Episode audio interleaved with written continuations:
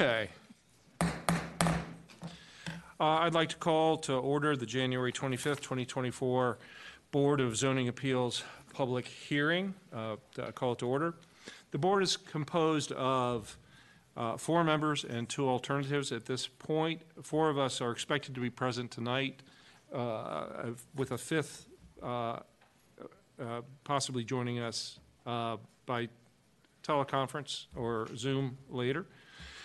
Uh, That's the one participant participating remotely. Uh, We're a quasi-judicial body and an arm of the court. We meet on the fourth Thursday of each month unless it's November or De- December. After each application has been duly advertised in the local publication for two consecutive weeks, and after each property has been duly posted, and after all adjacent owners have been notified by certified mail. It takes three affirmative votes from this board for a matter to pass the board. Pursuant to Virginia Code Section 2.2, 3708.2, and the Board of Zoning Appeals participation policy, Mr. Gray has requested to participate in this public hearing by electronic communications from a remote location that's not open to the public. Mr. Gray has communicated that he cannot attend this meeting due to business out of town that prevents his physical presence at this meeting, and he'll be joining the meeting from Palm Desert, California. Uh, As required by law, a physical quorum of the board is present in the boardroom, and the members have arranged for the voice of Mr. Gray to be heard by all in attendance of the boardroom. We'll notify everyone, and Stephanie, if you'll help me, uh, when he joins, uh, but we have a quorum, so we can begin at least with preliminary matters. Mr. Gray made the request within the timeframe required by our policy, and the county attorney's office has determined that his request has met the requirements for remote participation. The Board of Zoning Appeals will record in its minutes the reason for Mr. Gray's remote participation and the location from which he participated. If you wish to speak and have not signed up in advance, uh, online, please sign a piece of paper by our secretary down here, They're pink slips, uh, Stephanie Caps, so that your name can be called. I already have a list for the second hearing tonight of uh, 12 uh, individuals, but you can join up until uh, we have available time once that case is even called, so it's not too late. Each application will be heard uh, from, we'll hear from staff first, and then the applicant or their representative, each of whom will have 10 minutes. Other speakers will have three minutes each. Before we begin, I'd like to ask everyone to check their cell phones and ensure that it is silent so that we don't interrupt the proceedings or uh, electronically mess with the uh, recording instruments. Thank you. Um, because we do have a number of people and to try to be respectful of everyone's time, uh, a little bit different than our usual procedure. When I call one of the public speakers up uh, on this longer list for the second meeting, I'm going to announce who is on deck, so to speak. We have two podiums, one to podia, is that the right word? Uh, one on my left and one on my right. So uh, if the person being called would step to the uh, podium that's open and the next person on deck would prepare to come to the other one, uh, we can, as I say, be respectful of, of everyone's time. For uh, any of the uh, matters that we have tonight, we have a, uh, a variance and uh, the Morganson accessory dwelling and an appeal of a zoning determination for the group home uh, down Gleedsville uh, in the AR1 district. Anyone who expects to testify tonight, uh, in order to save some time, I'd like to swear everyone in at one time. So if you expect to give testimony at the public hearing tonight, would you please uh, stand? Thank you. Do you solemnly swear that the testimony you're about to give at this hearing will be the truth and nothing but the truth? Thank you very much. I appreciate it.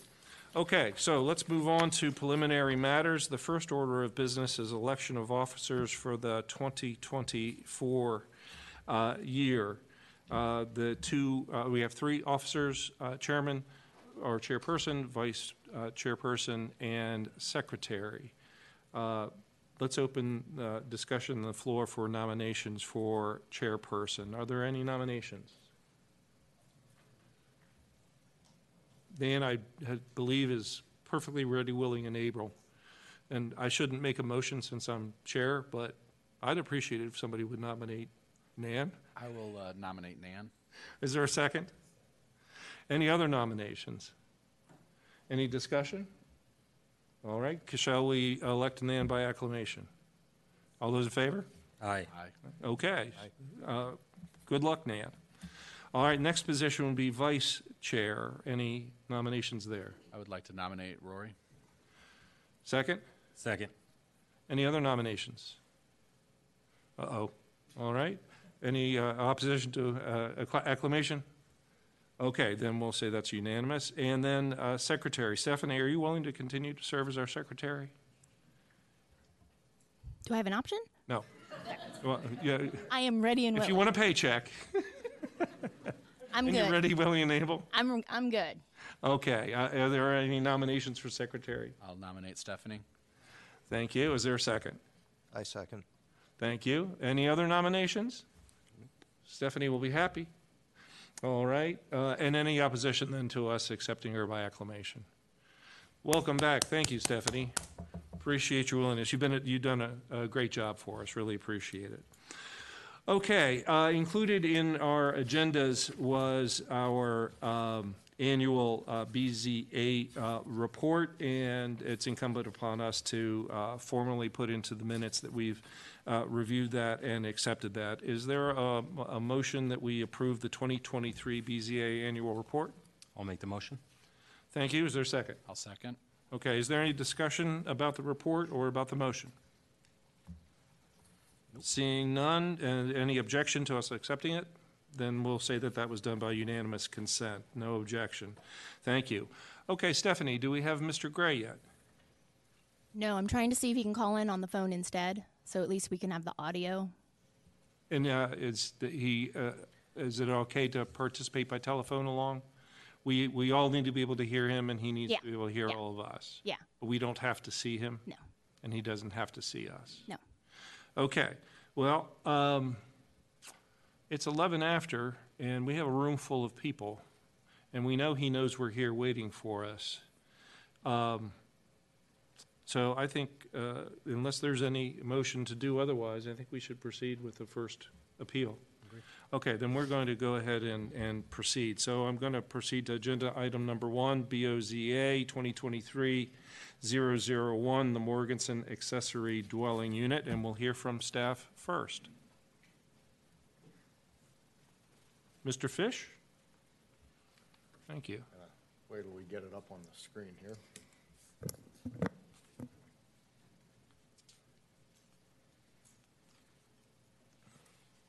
Okay, we ready? Good evening, members of the Board of Zoning Appeals. My name is Brian Fish. I'm a planner with the Loudoun County Zoning Administration. This evening, I'm presenting variance BOZA 2023-0001, Mogensen Accessory Dwelling.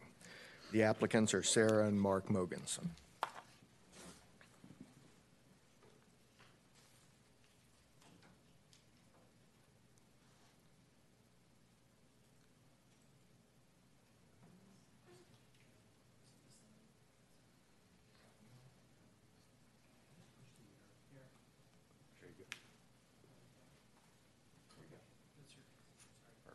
Sorry about that. The subject property is located at 19510 Smith Circle in Ashburn. The Parcel is identified as pin 056189328. It's approximately one and a quarter acres in size. The property is zoned A3 Agricultural Residential under the revised 1993 Loudoun County zoning ordinance. Property has been improved with an existing single-family detached dwelling and a partially constructed detached garage. The applicants are requesting a variance pursuant to Section 6, 1600 of the zoning ordinance.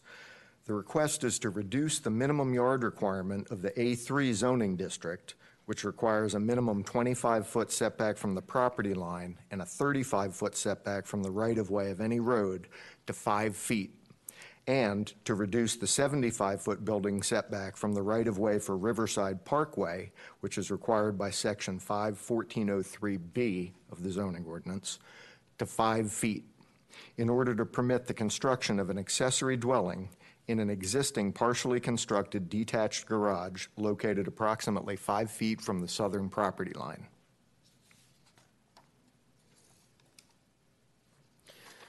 The subject property was purchased by the applicants on September 27, 2016. On December 15, 2020, a zoning permit was issued for a detached garage on the subject property located five feet from the southern property line. The garage is currently partially constructed.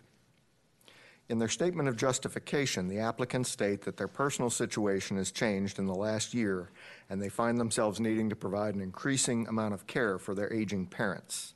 The applicants would like to construct an accessory dwelling on the subject property in order to provide for their parents' care, but have found their options to be limited by the narrowness of the property, the pond, which occupies a large portion of the property, and the 75-foot setback from Riverside Parkway. After exploring all the possibilities, they decided to apply for a variance to construct an accessory dwelling unit within the existing partially constructed detached garage. A variance is required because while a residential garage is permitted to encroach into certain yards and setbacks as a non-habitable accessory structure, an accessory dwelling is not allowed to encroach into the required yard and setback. The application for a variance was accepted by the county on December 13th, this- 2023. Now, this slide shows the subject property in the center, outlined in blue. The existing single-family detached dwelling is on the right-hand side of the property. Uh, You can see there's a pond that occupies most of the western portion of the property. And you can see in this picture here, the foundation for the detached garage, which is the subject of this variance request, uh, right there. One thing I do want to point out on this picture is the small adjacent parcel to the south of the subject property. You can see this little outlot right there. This is not right-of-way for the parkway, but that's actually a small outlot owned by Loudoun County. All the rest of this adjacent property to the south and the west of the subject property is right-of-way for Riverside Parkway.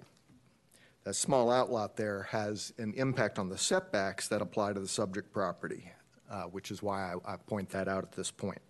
Uh, The outlot parcel is essentially an unbuildable outlot, as that entire parcel is within the 75-foot setback for Riverside Parkway. And this is a close-up of the plat for the proposed variance. Now, the, the variance request is not that complicated. They're asking for permission to put an accessory dwelling above the existing detached garage, five feet from the property line.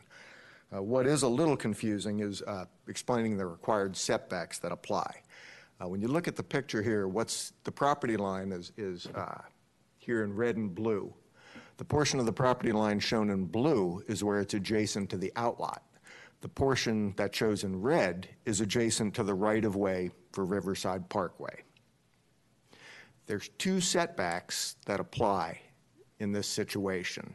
The first is the required minimum yard for the A3 zoning district. Now, that requirement is 25 feet from any property line and 35 feet from the right-of-way of any road.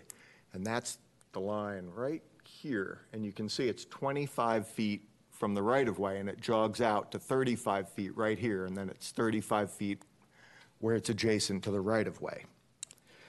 The second setback is there, uh, there's a 75-foot building setback required from Riverside Parkway. You can see that is the larger setback that goes along here, and it, it goes parallel to the setback, and then where it, the, the right-of-way ends, it arcs down to the property line. This is just a closer view of it. I figured it would make it easier for you to see the, the proposed accessory dwelling would go in that garage, which is partially constructed. You can see the entire garage is within the 75-foot setback, and the bulk of it is within the A3 yard requirement. So just to summarize again, this variance request is to reduce the setbacks from 25, 35, and 75 feet to 5 feet as shown to allow the construction of an accessory dwelling in the existing partially constructed detached garage.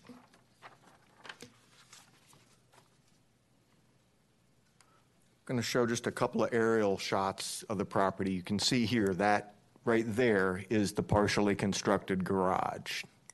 You can see that's the detached dwelling on the property and the pond that occupies a lot of it. You can see that although it's right-of-way for the parkway over here, this is actually stormwater facility. Um, Not, the road is not actually located right there, but it's still right-of-way for the parkway, and that's why we have the 75-foot setback that applies. And this is just a a close-up of the structure that, uh, it- that is the detached garage, partially constructed, that they wish to put a second floor on and uh, put an accessory dwelling in.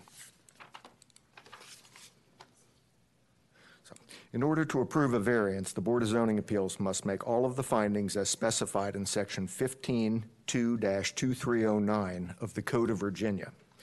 These criteria are listed on pages five and six of the staff report. There are also suggested findings for approval and denial attached to the staff report.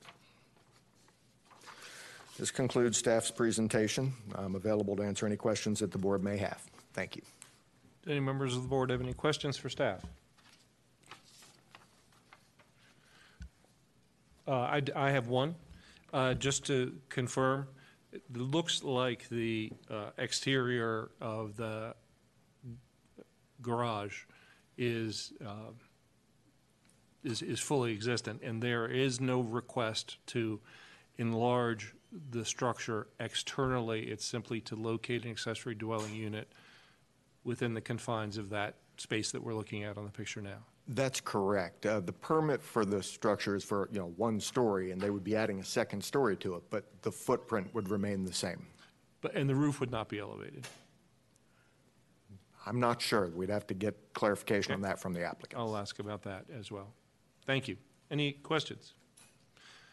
Thank you, staff. You've, oh, yes. I was gonna say, on one of your views, you showed like a bigger view of the neighborhood. And if you could go back to that where it showed the lot lines. It looks like some of the houses there, like some of their structures are pretty close to the property lines. Like if you look on the bottom corner. Right There? Yeah, the next property up and then the following one. Is there, Well, the setback is 25 feet for those structures from the property line. Um, I, I assume, I, I can only assume that they were permitted at the time and met the zoning requirements that were in place at the time I those wasn't sure houses if you were were aware of constructed. any other variances in that neighborhood or? in I'm that- not aware of any, no. Okay, thank you. So the, the, the third lot from the bottom on the right, that appears to be another garage five feet away, or, or at least five feet away. It appears to be the case. I can't confirm that 100%, but it does appear to be the case. Great. And maybe a shed in the lot below. And Thank you. Any other questions? Okay, thank you. Appreciate it very much. Uh, Next, we'll hear from the uh, applicant. Is uh, here's our Morgansons. Welcome. Were you sworn in? Yes. Great, thank you. Please uh, step forward. Stephanie, if you'll give him 10 minutes. Thank you, members of the Please board. uh, state your name and address and proceed. Mark Christian Mogensen uh, at 19510 Smith Circle in Ashburn. Um, We, uh, we bought the house in good faith in 2016. At the time, Riverside Parkway, which is up on the screen, hadn't been built yet, and it was planned to be in a different position than where it ended up ultimately. Um, It went through a few iterations. Uh, In 2020, we applied for a permit um, to build the garage uh, before the road was constructed. Uh, We got permits issued, and then in 2023, about a year ago or so, uh, we started looking at options to have uh, my parents um, move in with us, but um, it- our house itself is really, there's only three bedrooms and they're all spoken for. Without doing substantial renovations, uh, it would be hard. We had this garage, which was already under construction and underway. Um, And the proposal isn't to add any space to the garage. It's literally just to finish a portion of the attic. So we're, we're planning on having um, like a chairlift or uh, like a small elevator or something, and having about 60 or 70 percent of the footprint of the attic itself finished into living space. Um, So there would not be any exterior changes to what, um, to, to, to, to the way it is now. Um, um, Let's see.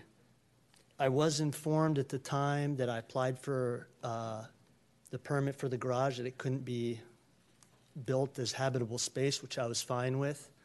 Um, But the problem, looking at the lot I have, is that it's long and pie-shaped, and the setbacks run long ways down the property.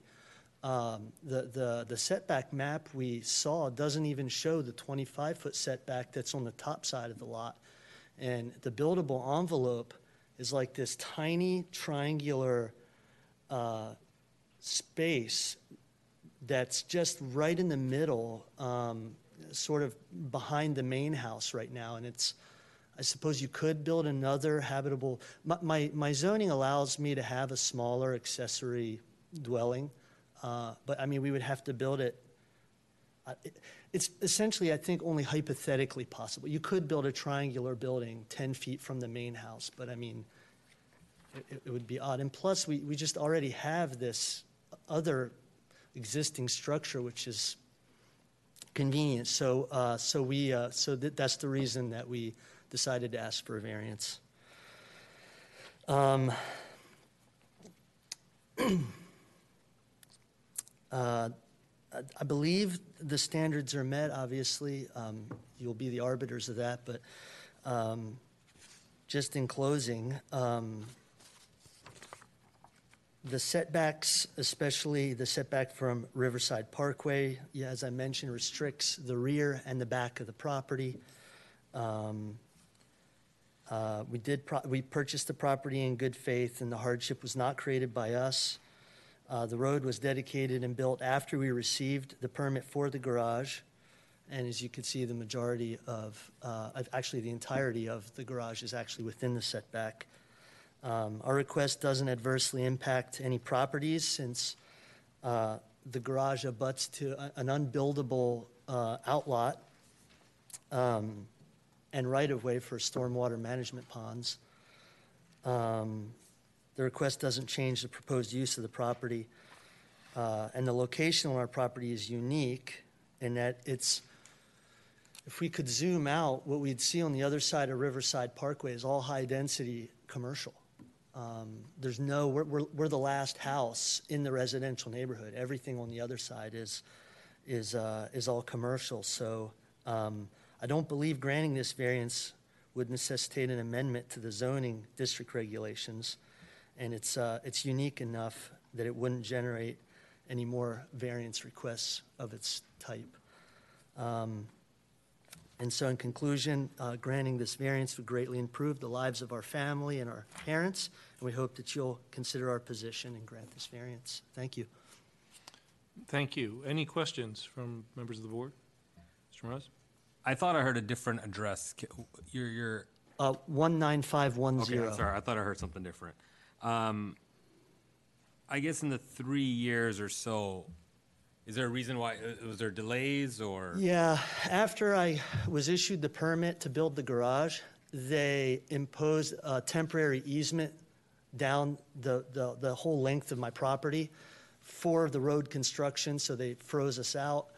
And then when they lifted the easement, it was COVID, and then building materials tripled in cost, and then interest rate, rates quintupled, but I mean, here we are.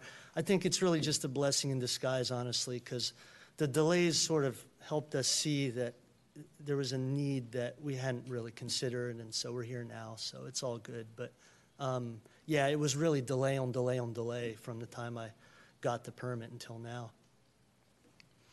Okay, Thank you. Any other questions?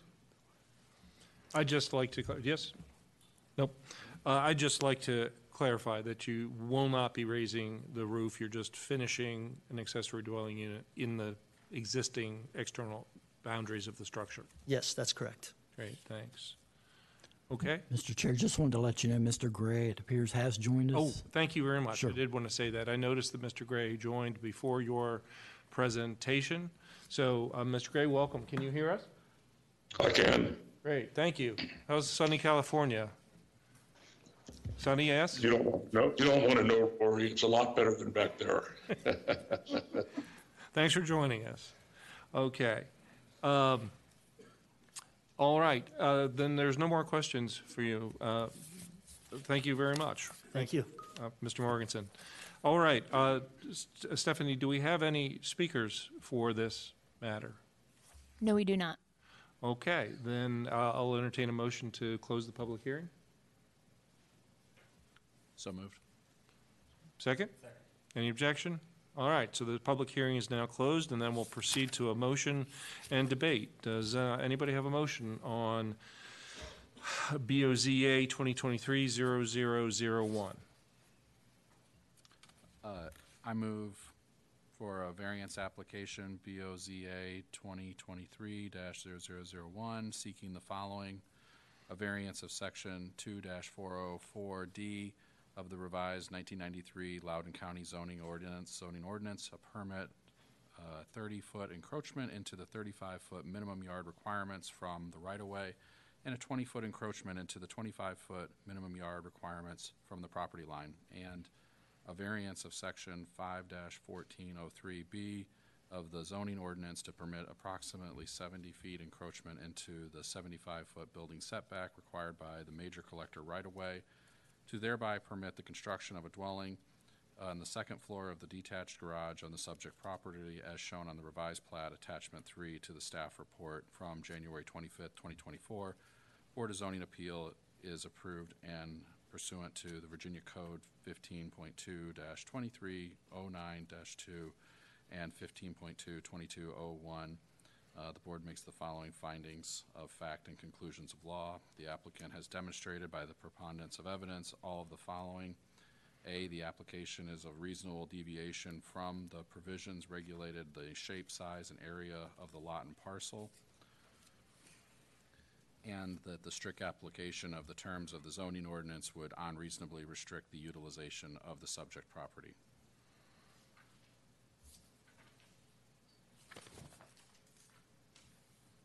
All right, is there a second? Second. All right, would you like to speak to your motion, Brian? Uh, I think looking at the property, I understand, you know, the constraints that the property is under, and I think that um, it's a reasonable uh, request, and I think understanding kind of the uniqueness of the parkway and then the outlot, I think that uh, it doesn't deviate from um, what we would see in the rest of the area. Um, I, I believe to meet the statutory requirements, we have some other elements. I, So- I noticed that you were tracking um, the, the draft motion that contains legally alternatives with regard to the first requirement about reasonable deviation or unreasonable restriction.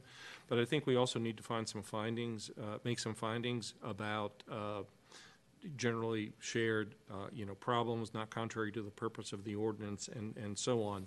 Um, If there's no objection, I'd like to ask Mr., or I'd like to ask Brian if he would uh, like to add anything else to the motion. Yeah, uh, that's my mistake. So, uh, I will add that the need for the variance would not be shared generally by other properties, and the variances are not contrary to the purposes of the zoning ordinance, and the variance did not change, uh, in the use of the subject property. Can you pull your mic a little closer? Thank you. Sorry, I sound like a school teacher. Yep.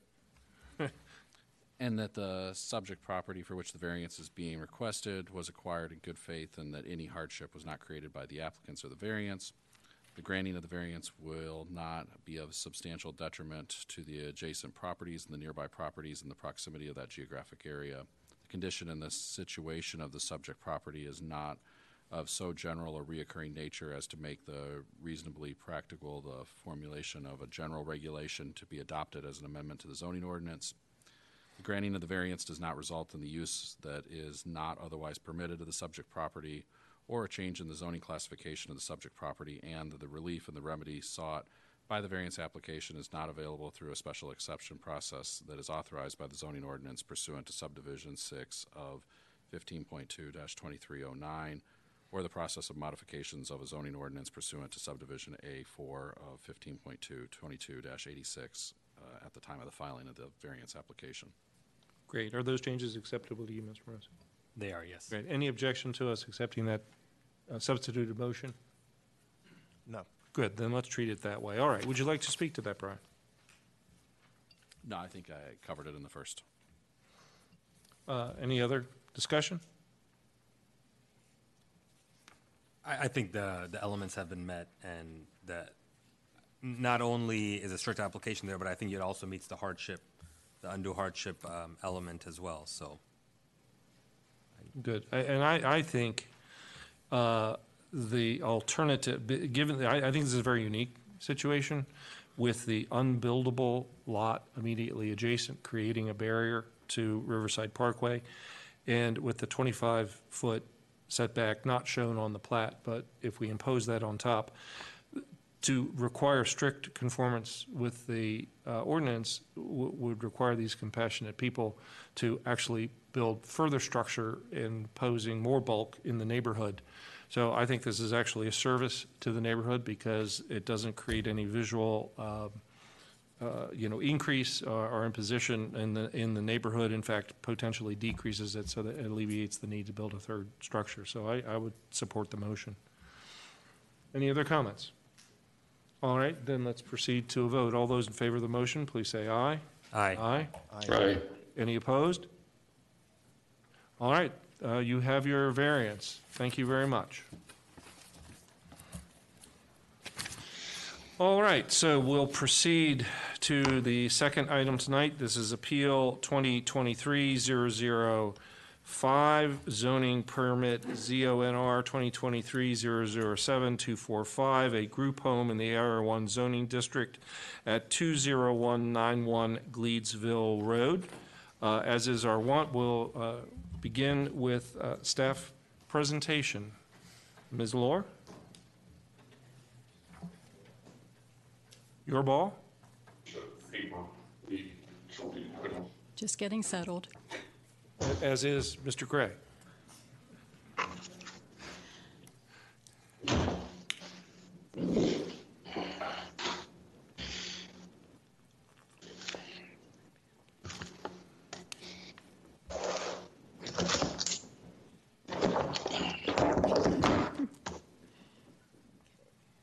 You all right, Kelly?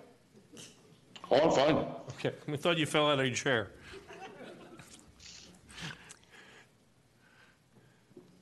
I'm here. Great. Uh, It looks like we've got a small technical issue getting the presentation up on the screen. We're also waiting for my presentation to appear again. Um, But while we're waiting, we do have um, a preliminary matter. Um, Staff, um, staff is aware that four appellants have also signed up as public speakers. The BZA bylaws limit presentation time to 10 minutes each for presentation by staff appellants and the property owner. Public speakers are allowed three minutes to speak on a matter. We ask that whatever time you allow for appellant's presentation, that time is shared among all the appellants, and that an appellant not offer additional testimony as a public speaker. You may recall in the previous appeal, 2023-4, held on September 6, 2023, the board allowed the appellants 20 minutes to present, and that time was to be shared among them. Were, they were not allowed to also offer additional testimony as public speakers during that portion of the hearing. If the board allows the appellants additional time to speak, we ask that the amount of time be also granted to the owners and the county staff. Staff also recommends all appellants speak consecutively for whatever time is allotted and that members of the public speak after. Um, Ms. Lohr, can you remind me, I recall that, uh, and that we shared time. Uh, Did we uh, request that they speak seriatim so that we had all appellants together? We did, and that way we could also check the time. Okay. Uh, What's the pleasure of the board? Do we want to do anything uh, uh, about this issue, uh, mindful of the fact that we've already made a decision once about the- a similar issue at the last hearing. My inclination is that we ought to, uh, uh, the the the logic of this was that uh, applicants uh, have that status first, and that they should need to share the time that's, uh, that's allocated. Um, I agree, and like, I think we have to make a motion, so I'll make Yes, that motion, please. uh, That uh, all applicants will share the 10 minutes uh, provided for uh, the applicants. Correct. Or the appellants, I'm sorry. Second to that? I'll second. All right, any discussion? Mr. Gray? None for me. All right, all those in favor of the motion, please say aye. Aye. Aye. Any opposed? Aye. Any opposed? Okay, so, uh, M- Mr. County Attorney? Mr. Vice Chair, just re- really briefly, is there, I just would ask if the chair would ask if there's any other preliminary matters from either the owner or the Oh, we did have before- one at a previous hearing That's- uh, before. if- Just so we're, before we, before uh, the county began its case in chief, just to make sure everyone, had- if there's And any we other don't have to come preliminary back and matters. revisit. I think Thanks. that's a fair question. Uh, uh, Does the uh, appellant have anything preliminary in the nature of, you know, standing questions or objections that we should handle separate from the substantive matter of the appeal? Yes, please, step forward. State your name, so we can get that on the transcript. My name is Lawrence Thomas. So we are restricted now to 10 minutes again, is what we were hearing, correct? Yes. Among all. Okay.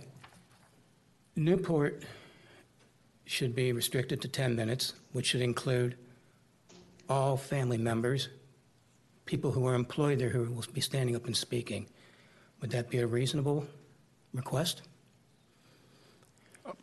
Not my position to speak to whether it's reasonable or not, but if you're asking us to consider a, motion, we do typically allow the property owner to speak after uh, the applicants. Um, My personal view is that your applicants are applicants, but anybody who is not an applicant who wishes to speak in favor of your position is entitled to their, eh, to their three minutes. If there's a member of the public who is not a corporate representative uh, or an employee of uh, the party, then I think they have the same constitutional right to have their three minutes. I wouldn't include them personally unless the board wanted to make a different decision. But, so I guess that may be a fair way for us to proceed, is that I think the 10-minute rule is the 10-minute rule, and that that applies to all lawyers, corporate representatives, and, uh, uh, you know, agents of the uh, appellant, uh, I'm sorry, of the property owner, uh, but n- not to anybody else who's a member of the public who wishes to speak. And if anybody would like to object to that uh, ruling, please do. That also includes employees. Yes, sir. Okay. I think that makes sense. Okay, nobody's moved to overrule my, uh, so is everyone clear about that? Yes. All right, and any other preliminary matters? Not from our side. Great, thank you for bringing that. Oh, maybe, when when somebody, somebody pops up from the audience. John Wilburn on behalf of Newport. No, I just wanted to make, we don't have a preliminary matter. We, we have no objection to the time constraints that uh, you've laid out. Great, Thank you. thank you, council. Thank you for raising that to the attention. I think it was uh, a good idea that we clear that out of the way. Okay, so let's get to the substance of the uh, matter. Ms. Lohr, you have the floor. I will be speaking quickly. Good evening, I members had a of... trouble, a little bit trouble hearing you. I don't know if you've got a scratchy voice, but if you'd pull your Hmm. mic as close as you can, that would be helpful. Good evening, members of the Board of Zoning Appeals and members of the public. My name is Michelle Lohr, Deputy Zoning Administrator in the Department of Planning and Zoning, and I will be presenting Appeal 2023-5 Zoning Permit ZONR 2023-007245 Group Home in AR1 Zoning District, 20191 Gleedsville Road. Appeal 23-5 was filed on behalf of 13 appellants regarding the issuance of a zoning permit authorizing a group home Hang on a second. a group home at 20191 Gleesville Road, Leesburg, Virginia. The subject property is identified as PIN 315392788 and consists of approximately 4.9 acres and is zoned AR1. The background information regarding the zoning permit and appeal is found on page three of the staff report. And information on appellant's prior appeals concerning group homes on Gleesville Road are included for your reference and information on pages four and five of the staff report. On September 13, 2023, Newport Academy submitted a zoning permit application for a group home in a single-family home located at 20191 Gleedsville Road. Accompanying the permit application was a copy of a license issued by the Virginia Department of Behavioral Health and Developmental Services, VDB HDS, which permitted the operation of a mental health residential group home service for adults for eight beds. A service plan was submitted with the application stating that Newport shall not provide services or treatment to individuals with current illegal use of or addiction to a controlled substance. A staffing plan provided that the subject property will have 21 direct care staff and roles will be dedicated to the subject property, and neither staff persons or roles reflected in the staffing plan will be shared with or provide services to Newport's existing group homes on Gleedsville Road. Meal preparation and service to the residents of each group home will be independent of any other group home and a facilities plan stated that the facilities and amenities at the subject property will be independent and separate from any other existing or proposed group homes in the county. Moreover, no resident will be able to utilize amenities at any other group home. Lastly, Newport installed fencing to reinforce the separation of the parcels owned by Newport. After reviewing the zoning permit application and supporting materials, the subject zoning permit was issued on October 12, 2023. The appellants have raised these arguments in prior appeals and when unsuccessful and were unsuccessful that the proposed use was a congregate housing facility not allowed in a single family home with an AR1 residential use, that persons seeking treatment do not reside there, and that the proposed use is not entitled to protection under Virginia Code Section 15.2.2291 because persons will be treated that are addicted to a controlled substance. The proposed as outlined in the staff report and presented here tonight, the use falls squarely under a group home use under the Code of Virginia and the zoning ordinance. The persons seeking treatment are indeed residents. Newport represents it shall not include those who are current illegally, currently using illegal drugs or controlled substances. The zoning administrator urges the board to affirm the subject zoning permit. As stated uh, earlier, the owner submitted an application for a zoning permit for a group home within an existing single family detached dwelling. It is, in the, it is the zoning administrator's position that the use met the zoning ordinance and that the zoning permit was correctly issued, in that dwelling, single-family detached, is a permitted use in the AR1 zoning district, as evidenced by the AR1 use table.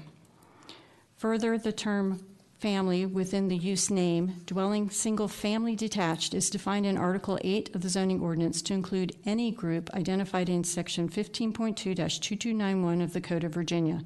Therefore, if the proposed use meets the criteria of Section 15.2 2291, it is permitted as a single family dwelling in the AR1 zoning district.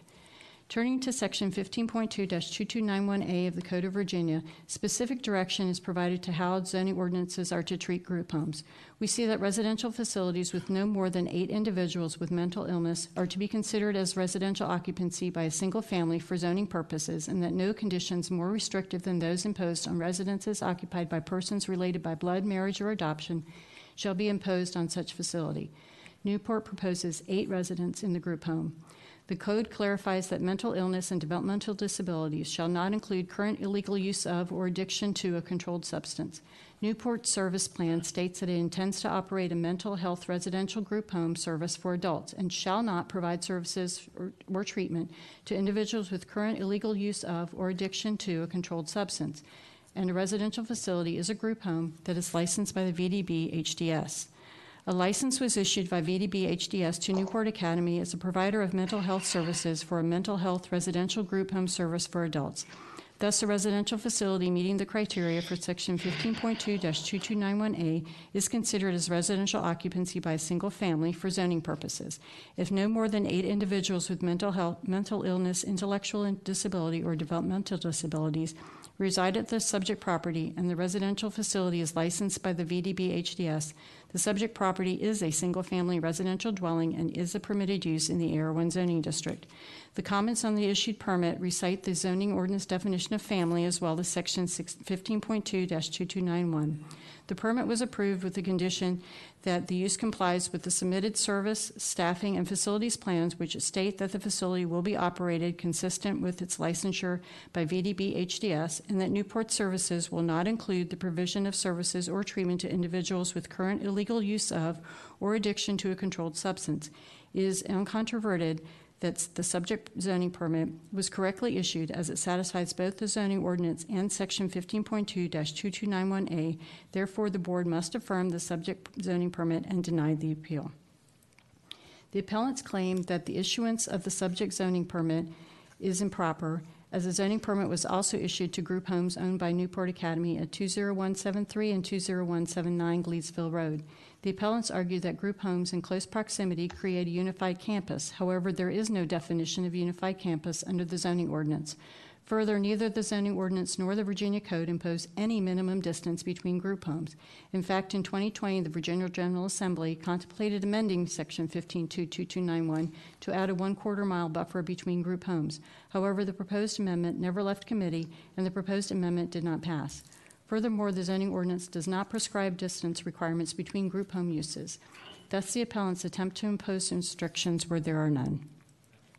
The, appellants also point to a letter issued by the Fairfax County Zoning Administrator that determined a proposed operation by Newport Academy of three group homes on neighboring parcels in Fairfax County constituted a congregate living facility. The appellants argued that the facts and reasoning in the Fairfax County zoning letter apply here. However, the Fairfax zoning letter has no zoning authority in this county, nor is the Fairfax zoning ordinance applicable. The facts in the Fairfax County matter are different than in this case. Specifically, in the Fairfax case, the proposal was for a unified program with shared staffing and resources among adjoining houses. However, that is not what was proposed in the appellant's application. As described earlier, Newport Academy represents that the group home will not share staff or facilities with any other group home, and unlike the fencing in Fairfax County enclosed all parcels, in this instance, Newport has installed fencing between the property and the adjacent Newport property at 20179 Gleedsville Road. The subject zoning permit satisfies the zoning ordinance in section 15.22291 and will be independent of other group homes. Therefore, the BZA must affirm the subject zoning permit. The zoning administrators consistently opine that the uses that meet the zoning ordinance definition of family, including groups identified in section 15.22291, are single-family dwellings and are permitted in zoning districts where such use is allowed. Example letters are included in attachments 10 and 11 of the staff report. The zoning administrator respectfully requests that the BZA uphold the issuance of zoning permit ZONR 2023-007251 and deny appeal 23-5. Contrary to the appellant's arguments, the zoning permit satisfied the zoning regulations in the Virginia Code. As dwelling, dwelling single-family detached is a use permitted in the AR1 zoning district, the use as a group home of eight individuals constitutes a family as defined by Article 8 of the zoning ordinance in Section 15.22291A of the Code of Virginia, and VDB HDS issued a license for a mental health residential group home service for adults to operate the, at the property. As stated in the service staffing and facilities plan, the group home at 20191 Gleedsville Road will operate independently of any other group home. The appellant's arguments have been previously rejected by the board in appeals 2022-5 and 2023-4. Further, the Circuit Court affirmed the BZA's decisions in April 22-5. The appellant's arguments are based on erroneous interpretations of the zoning ordinance in Section 15.22291A of the Code of Virginia. Therefore, the Board of Zoning Appeals must deny the appeal and affirm zoning permit ZONR 2023-007245. This concludes staff presentation, and we are available to answer questions. With three seconds left, you practiced. Uh, Are there any questions for the zoning staff? Walker? No questions. Uh, Ms. I'd just like to clarify one thing, a distinction I was tracking through your uh, uh, report and your uh, oral presentation. uh, uh, Page eight of your written presentation, paragraph B, there's one full paragraph. There's a statement about um, the zoning ordinance imposing distance requirements for group home uses. The the written report says that the zoning ordinance does impose distance requirements, but your oral presentation said does not. I'd like to, and it appears from the flow of your report that you're suggesting that the zoning ordinance does not. I just want to clarify. It does not. The, the record should be your oral presentation, not the written, does not. Okay, thank you. Um, Mr. Stalls? Just wondering. Oh, if Mr. Gray, do you have any question? No, Thank you. no, I have no questions. Okay, good. Um, Then let's proceed with uh, Mr. Lawrence and the uh, applicant, and maybe you would uh, gather um, your chicks uh, together so that we can proceed promptly through and save as much uh, time of the uh, appellant's uh, presentation, if that's okay. Who else is going to be speaking for the appellants, or are you going to uh, do it all? Great. So if you'll be ready to stand by.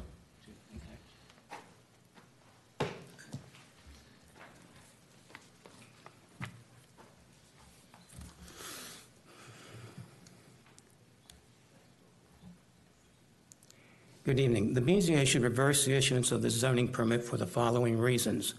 The argument submitted in the Court of Appeals of Virginia, records number 1161-23-4 and 1164-23-4, we have put into the two record two briefs we filed with the Virginia Court of Appeals. We incorporate the arguments in this brief by reference. We argue here, as the briefs did, these four points. First, the statute at issue, Section 2291, forbids discrimination against persons with disabilities, but the Loudoun County zoning ordinance does not discriminate. The restrictions on congregate housings apply regardless of disabilities. Second, the three Newport facilities are a single congregate facility. Therefore, Newport's total patient count exceeds the eight persons limit in Section 2291. Third, Newport is a non-residential facility. The Newport's visitors are not residents, The Newport's visitors are transient. They have no intention to stay past the end of their treatment, therefore, Section 2291 does not apply. Fourth, Newport accepts patients current users of illegal drugs and drug addicts. Newport does not require its patients to pass a drug test or require successful completion of a supervised drug rehabilitation program prior to staying at Newport. For that reason, too, 2291 does not apply. The next portion of what I'm going to speak will is tab A of the supplemental materials. This is a congregate house, as stated in the letter dated November 29th, 2021, to McGuire Woods from Michelle Lors. The letter states the short answer to your inquiry is the proposed use is a congregate housing facility, a use not permitted in the AR1 zoning district. This is a declarative statement and a discussion, and a congregate facility does not become a group home because of Section 2291. There are several physical characteristics. There is a gate, a single gate, a single road. They share vehicles, golf carts, moving people from one facility to other, parking lots, buses. They placed ads for one person to work in all three facilities.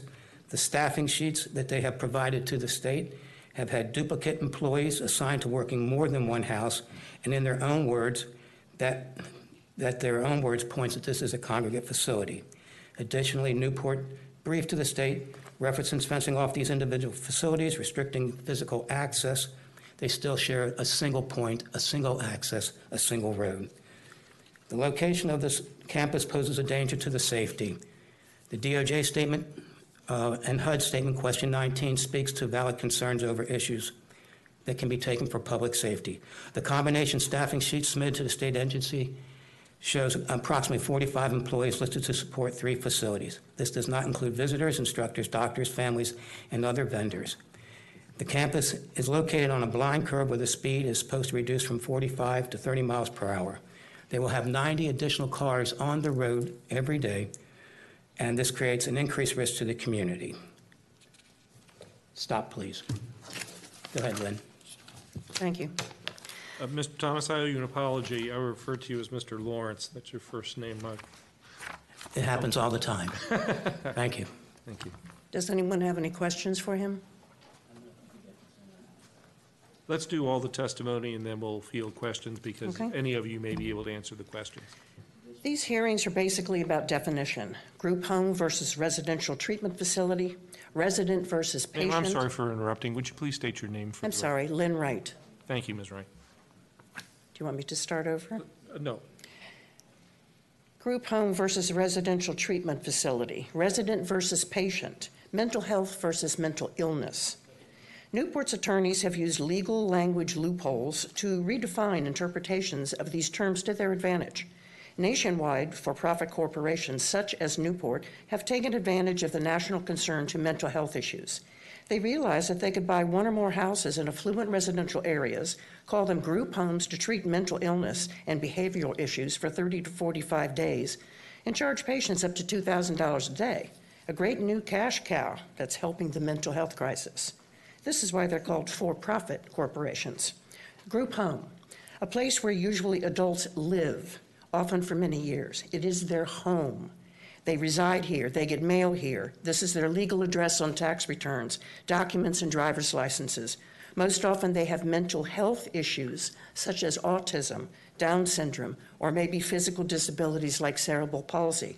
Most often, they are born with these challenges. There is not a treatment plan that will change this. Residential treatment facility. The patients who enroll in residential programs mostly have mental illness, depression, PTSD, anger or behavioral issues, anxiety, substance abuse. Treatment or therapy plans are used to improve or eradicate their mental illness. Patients don't reside there, they stay there for a predetermined length of time or payment. With the 24 patients Newport is licensed to treat at the three house compound next to me, they could make $48,000 a day. And have you ever heard of a group home being listed on luxuryrehab.com or charging a resident thousands a day to live there? A Loudoun County realtor friend recently told me of another residential rehab facility, not Newport, that has expressed an interest in a large home on several acres in Beacon Hill, west of town. They are also zoned AR1, as we are, large secluded homes, land around them, little if any oversight by the county or Commonwealth, just like Gleedsville. Did you know a bill to amend and reenact 152.229 was introduced last week to the Virginia Assembly, General Assembly, that would require group homes and residential rehab facilities to be no closer than one mile from each other? Our state delegates are recognizing and acknowledging the concerns residents have around for profit congregate compounds like this taking over our neighborhoods, not just in Loudoun and Fairfax counties, but all over Virginia, and they want to regulate and limit this infiltration. What I can't understand is why the DPZ and the BZA are continuing to let this travesty occur. This permit and the two before it need to be rescinded. Issuance was a mistake, and I know in your heart's heart you all know it. Don't let Newport's attorneys twist interpretation of Virginia 152, 15.2-2291 to their benefit and ruin our neighborhood and maybe yours. Thank you. Thank you, Ms. Wright. Next. Michael Wright, Gleedsville Road. My wife and I started our relationship with a Farm Less Ordinary, AFLO, several years ago. AFLO is a non-profit which employs people with cognitive disabilities at our property. AFLO's growing fields are now going to be within 150 feet of the nearest Newport house at 20191, and just a few feet from the 10 acre empty lot that Newport has also purchased as part of this campus. In past hearings, when proximity and safety issues have been raised, we've heard the rebuttal from the property owners about the safety concerns of AFLO's growers was speculation on our part. But as I would note now, that we've already had one individual cross our property. The parents of the individuals who work at AFLO have entrusted them to the care of their young adults with intellectual and developmental challenges while they work on our property and use the facilities. These are the outbuildings that also reside on our property. And AFLO takes this seriously. Everyone who steps on their grounds, including employees, visitors, and even volunteers, must complete full criminal background checks. We've had instances where AFLO employees have asked us or notified us when county people also come onto the property and ask if they should be allowed. That's how seriously they take it. The AFLO operations are now year round. There is no fencing between our property and the closest house at 20191.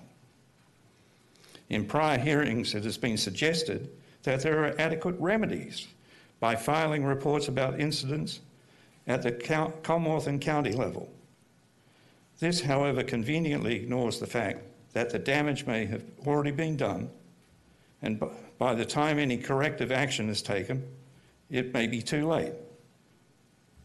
We've already experienced, living on this property, the lack of follow up that happens at the county level when complaints are made. The founders of AFLO also have a son who is profoundly autistic and is facing the same cha- challenges of finding a group home. But the important thing about a group home is that it is in a community. This clearly is not a community. Thank you. Thank you. We've got about 30 seconds left. Uh, uh, Mr. Masucci and Cheryl Wright are on the speakers list, but also applicants. Uh, Would anyone like to use the remaining time?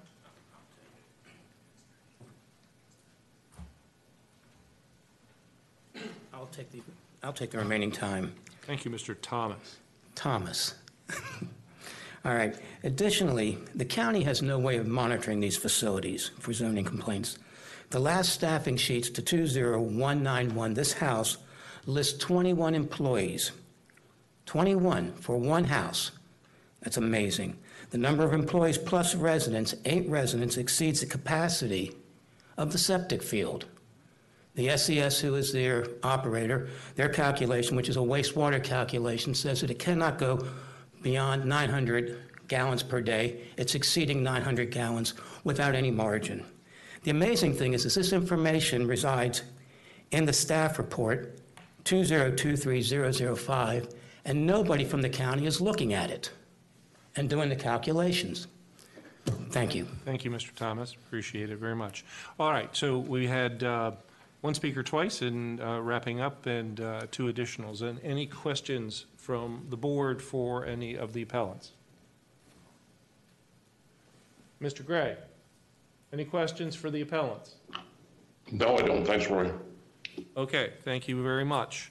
Uh, All right, then uh, we'll let, we'll hear from the uh, property owner. Uh, Mr. Wilbur? Thank you. What's this?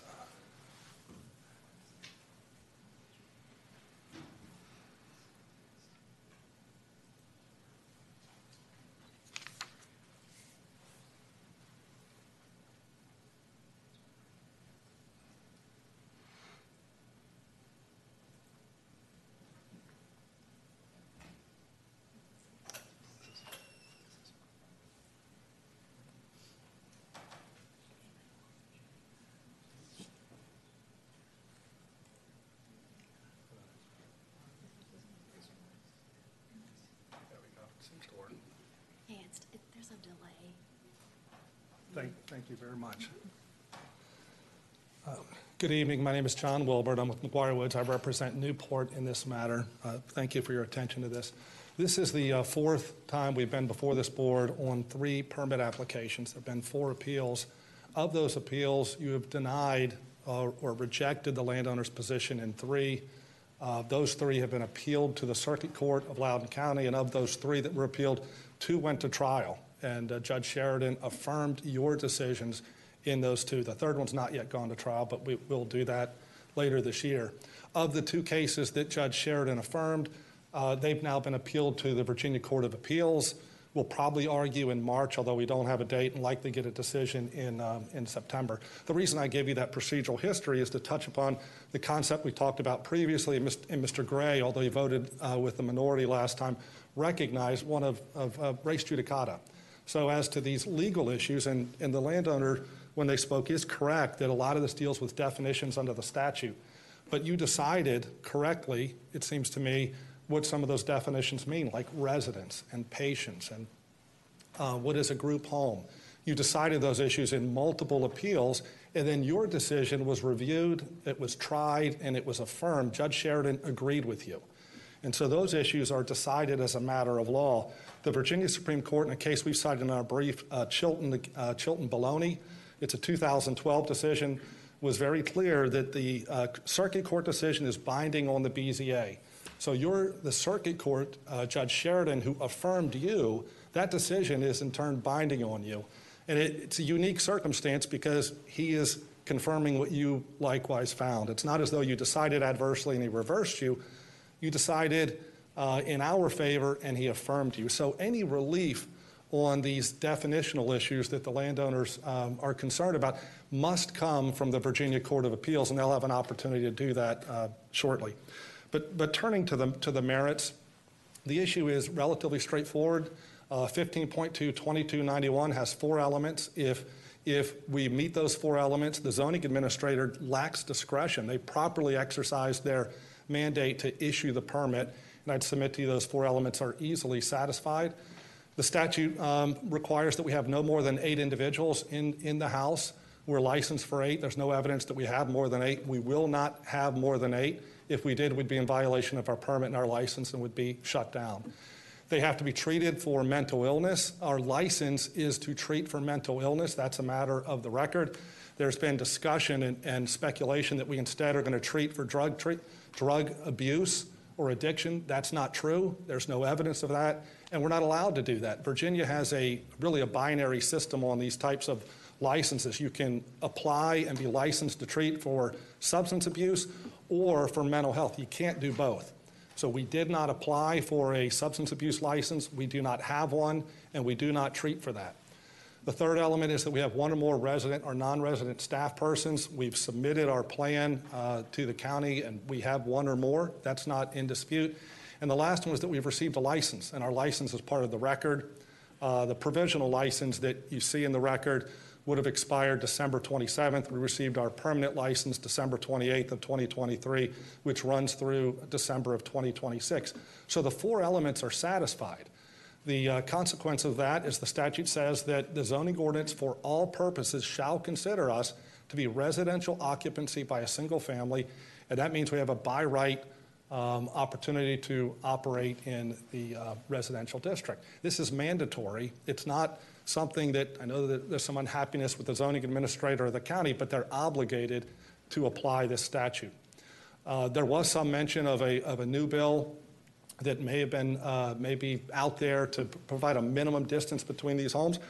Um, I'm not sure what will become of that, but what's clear is that's not the law today. It's not the law on the date that the permit was issued. And there was a similar effort in 2020, the county touched on this, to modify this statute to add a subsection C specifically to impose a minimum distance requirement of a quarter mile. That did not pass, and so there is no, there's no minimum distance law. Uh, the grounds for appeal, uh, at page one of their appeal, the appellants say they are appealing on the exact same grounds that they previously appealed on and that are set forth in their Virginia Court of Appeals brief. What the obvious inference there is you've already decided these issues, and they're asking you to reverse not only yourself, but Judge Sheridan at the Circuit Court, and to get ahead of the Court of Appeals that will actually hear argument on their brief and decide the issue later this year. Um, turning to the, the, the merits of this, the one argument is they're not residents. And at the last hearing, only one of the members um, took the position that they, they were not residents, and it's, it's simply wrong as a matter of law. As Judge Sheridan said, this is the easiest of the issues. You see that at the bottom. I think residence is one of the easiest things in this collection of issues to decide, the definition of residence. And that's because every single court in the country, and certainly every single court in Virginia that has looked at it, this issue, has rejected the notion that it's your tax residence or it's where you receive your mail. That would make this statute completely empty. It would mean only homeless people or people that move in with permanents could ever receive mental health treatment. So all of the cases say the opposite. There's a two, two-part test. One is, do you stay there during the period of your treatment? The evidence is the, these folks will do that. Um, and is it in a home environment? Do you take your meals there? Do you sleep there? And is, is there an opportunity to recreate there? That's the two-part test. And based on the information that we provided uh, to, to county and county staff and the affidavit of our CEO, that's exactly what's done here. But the case law is uniformly in favor of a definition that, that we've suggested and that you've recognized and that the circuit court recognized. In fact, stays as short as 14 days are meet the definition of residence under this statute. The uh, second issue is drug use. The, the argument is that we're that we intend to provide drug treatment or we're allowing drug uh, users into the property. There was a statement we don't test. There's no evidence of that. In fact, all of the evidence is to the contrary. At the last hearing, our CEO was here today, testified uh, for you. We provided affidavits. We have a rigorous drug testing program. And in fact, the case law, there's a case by Judge Bugg out of Fairfax last year. He found we don't have to have any pre admission testing. The statute doesn't require it, but we do. And we do testing, we do um, interviews where you sit down with the patient and you ask them about their history. We do written intake where you examine their history. We interview their families because some, somebody might not be honest about their history. You interview their families. We look at their medical records. So there is an exhaustive intake process to screen for that. And then we also test. We collect urine ahead of time. We do surprise urine tests while patients are uh, at our facility. And if somebody fails the screening process, they are exited from the program. So that's the process, and that's what the records show. So it's simply untrue to say that we don't drug test or whether we're doing drug treatment there. The um, third argument was congregate housing. This is definitional. Under the zoning ordinance, this cannot be congregate housing. Uh, the definition of congregate housing is a structure, quote, other than a single family dwelling where more than four unrelated persons reside. There's a photograph of this. Uh, it is a single family dwelling. It, it, can't be congregate housing as a matter of definition, but it also is, is sort of irrelevant because even if it could be congregate housing, the very purpose of the statute is to say that something that is not residential, by operation of law, will be residential if you meet those requirements, which we do. Um, the last thing I'll touch on is this, this notion that we're violating the permits. The chairman correctly, uh, at, at, a previous hear, hearing, explained that there is a process. If, in fact, we're, we are doing something we're not supposed to do, Article 10.13.B4 of the ordinance provides a process by which anybody can make a complaint. You submit a written complaint to the zoning administrator who will investigate it. And the zoning administrator has full power to come out to our property, to look at our books and records, our staffing reports, do whatever he or she feels they need to do to confirm or find that we're in violation, one way or the other. And if there's a if there's a decision by the zoning administrator that we're in violation or not, there's an appeal and there's an opportunity for us to actually have evidence, to examine witnesses, cross-examine witnesses, introduce evidence, all subject to the rules of evidence. And that's where this issue would be decided. It's not this forum uh, where enforcement or complaints about violation would be adjudicated. And that's, that's a due process issue that if, if we're going to be accused of violating our license or the permit, there is an opportunity to examine the evidence and the witnesses and for you to hear that and for a record to be made. So I'll wrap up and accept any questions. We'd ask you to, uh, to deny the appeal, affirm the, uh, the county's decision to, to issue the permit, and I'll, I'll, I'll take any questions.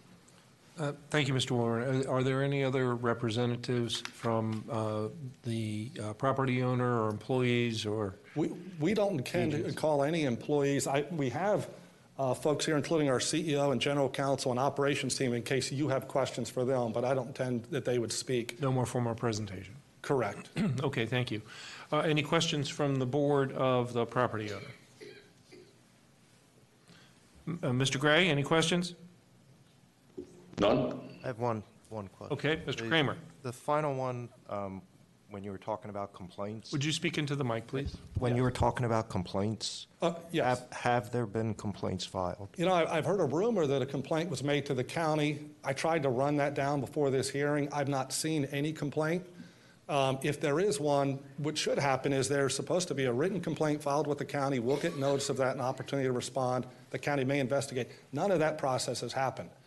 I, I will say, I don't know if there was a complaint made against the license or not, uh, but I, I learned today that uh, the licensing bureau has inspected us several times on a uh, surprise basis and found no violations.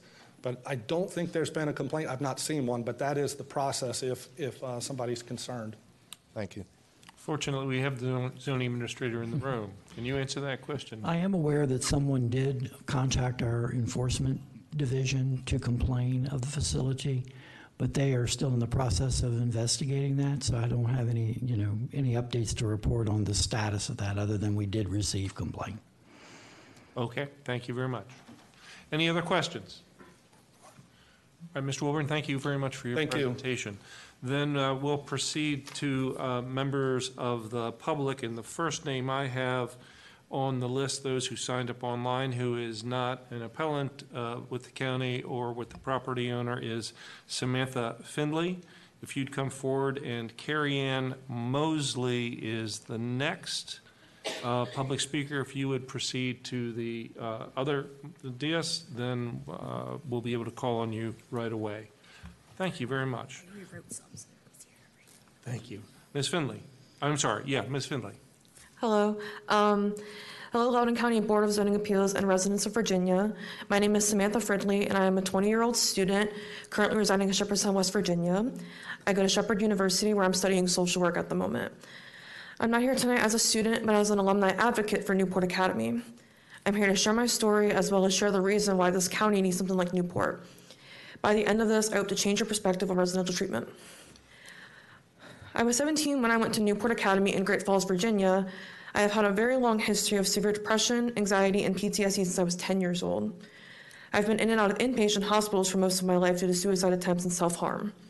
My family and I were looking for something that would be long term, and that's when I found Newport. On April 2nd, 2021, I arrived at Newport Academy's Gratitude House in Great Falls, Virginia. The main thing I noticed was that this place was not like any of the inpatients I had been to. This was a home. The house I stayed in was decorated to feel comfortable, and residents did things that you normally would do in your own home, like sleep, eat, watch TV, and hang out in the living room. I spent 54 days at Newport Academy, leaving on May 26, 2021. Newport strives to help adolescents and young adults who are struggling with their mental health. They don't believe in the label troubled teenager. They focus on the whole person, not just their mental health. At hospitals, I feel like I felt like I was just another number to add to their books. However, at Newport, I, they made me feel like an actual person. Newport Academy was my home away from home for those 54 days. Newport saved my life. Without places like Newport, people must travel across the country to get support. I was lucky enough to find a place that only was that was only an hour away from home, but I met clients who were from Florida and even Maine that came to Virginia to get the help that they needed. Being away from home for so long is hard enough, but think about those residents being hundreds of miles away from home, where their families can only support them through a phone or a computer screen. That causes way more distress for the resident and the family. It is vital to have a place like Newport in this county so adolescents and young adults can get the support they desperately need. One thing that has bothered me since leaving Newport was the perception that people have with this residential treatment facility being a rehab center. That is far from the truth. The intake process before going to Newport is extensive. They make sure to ask about aggression, violence with others, running away, and drug use. If at any point in your intake you express a history of any of these things, they will not let you come to Newport. They want to make sure that not only the patients and staff are safe, but that the neighbors in the community are as well. There has not been a reported incident of violence towards neighbors at any of the Newport Academy houses across the country that I'm aware of. I am urging the Board of Zoning Appeals to consider the long term benefits that the establishment of Newport Academy can bring to the state of Virginia. This is a very unique opportunity for the young people in the community to get the help that they deserve, especially in times where they feel like they can't find anything else to help them. I am hopeful that the board and the community can see the true effect of residential treatment by hearing from me. Thank you for your time and consideration. Thank you. Any questions for Ms. Findley? Mr. Gregg?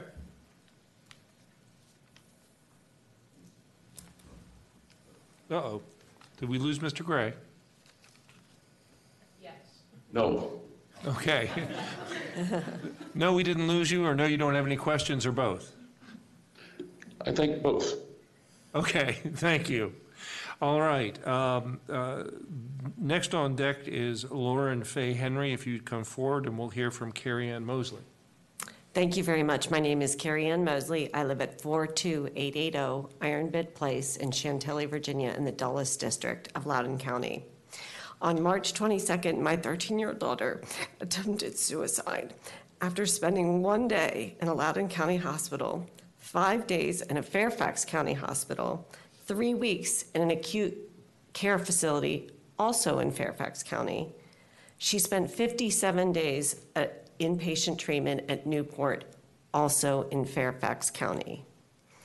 Uh, she, we were thankfully, after six months, able to find one doctor for her in Loudoun County that took us off their wait list after six months.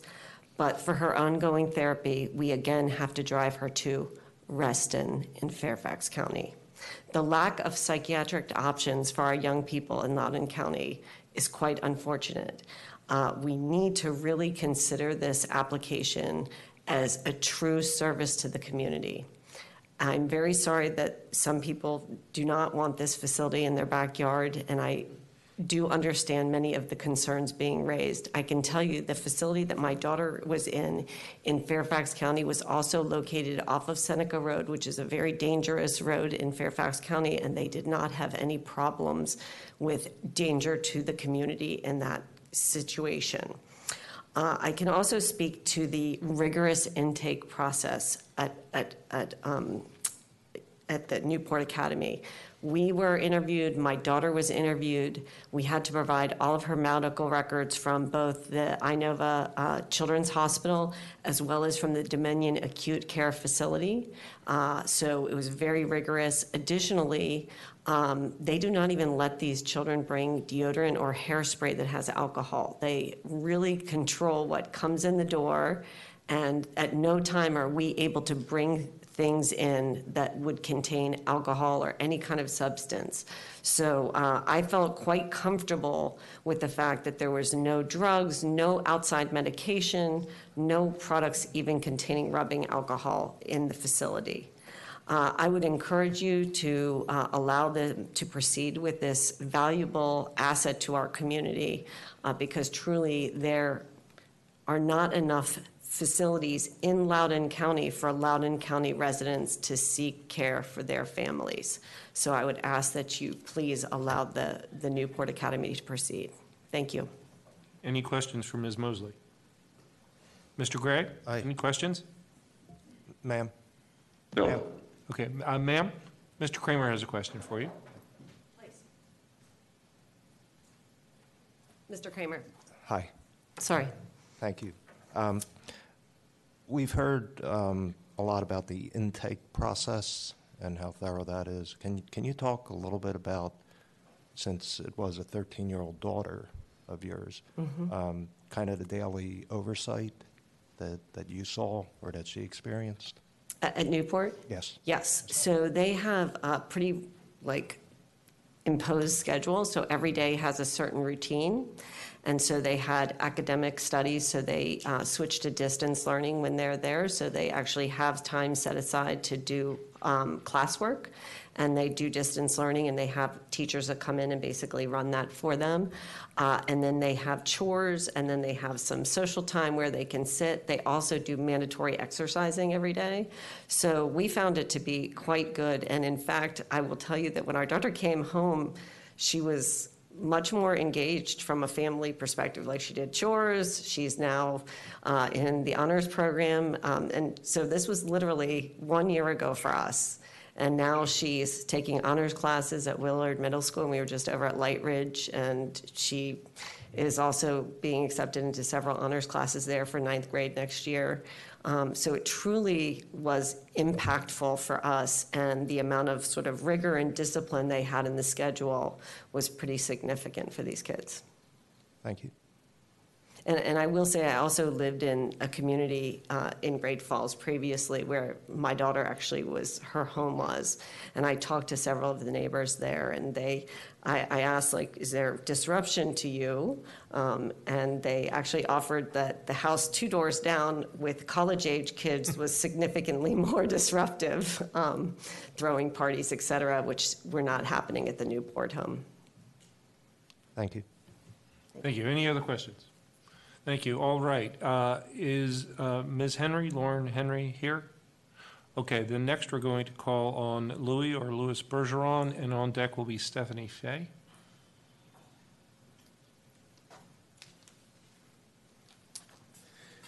Good evening. I'm Louis Bergeron, retired Navy veteran and resident of Gleedsville Road for the last fif- 14 years. Heart go out to everybody who's dealing with mental health issues, especially teenagers. This facility does treat adults, and thank you for the opportunity to speak. I've been watching this train wreck unfold for this county for the last two years. It's taken an immense mental toll on me and my family as well. So let's be clear about the stakes tonight. Loudoun County is setting a precedent. I'll say that again. This is precedent setting. They're setting a precedent that will allow private equity firms to buy as many adjacent homes together in Loudoun County as their billions of dollars will allow. This BZA will likely uphold the zoning permit for the third adjacent property tonight. And what's the precedent? It's that three adjacent homes, five homes, 10 homes, heck, an entire subdivision can be purchased outright or over time to create a commercial campus with shared resources. That's okay if the county wants that to happen, but they are doing this by by right status. And there's not a HOA covenant, there's not a city ordinance, and there's not a county ordinance that will stop them. They want scale. You're giving it to them on a silver platter. So let's talk about it. When you look up the owner of the subject properties in the county database, all three are owned by Monroe RE LLC. What does the RE stand for? Real estate. That's what this is all about. Monroe Real Estate Company is bankrolled by a Canadian private equity firm called Onex that has billions of dollars under management. You ever heard of a duck test? If it walks like a duck, it talks like a duck, is a duck. Applying logical, rational thought to this, you will find that this is a congregate use and not allowed in AR1. And the belief that they will operate three adjacent properties as separate facilities is laughable on a single driveway and all the shared properties. So let's talk about zoning enforcement. There's no way to properly zone, uh, enforce these permits. There's no way to check on their claims. We've provided evidence in the past to several BZAs of intended and actual sharing of resources, shared staffed, shared licensing. If you can't enforce it, can you permit it? You can look at tab A for all those of the evidences that uh, Mr. Thomas talked about as well. This has been so simple and so obvious to us from 2021. Newport, after being denied the ability to scale with three adjacent homes in Fairfax County in 2019, simply moved to Loudoun County. They chose a three-house family subdivision in AR1 zone with a cold hard calculation that if they can win here tonight, then Loudoun County is wide open. You are setting the precedent tonight. As they have said, there is no saturation law. So my HOA, your HOA, your neighborhood is all fair game, regardless of the zone you're in. That's why they are fighting so hard. Newport needs this precedent set, probably because they want to use the precedent to get back into Fairfax and get all that sweet, sweet McLean and Great Falls real estate they crave. But the Board of Zoning Appeals can do something about this tonight. We are your neighbors. We grocery shop together. We pay taxes together. We want to be here for the long haul and give us the chance as well. If private equity loses tonight, it's a write-off for them, a decimal dust on a spreadsheet. For us, it's everything we work for. Do the right thing. Thank you.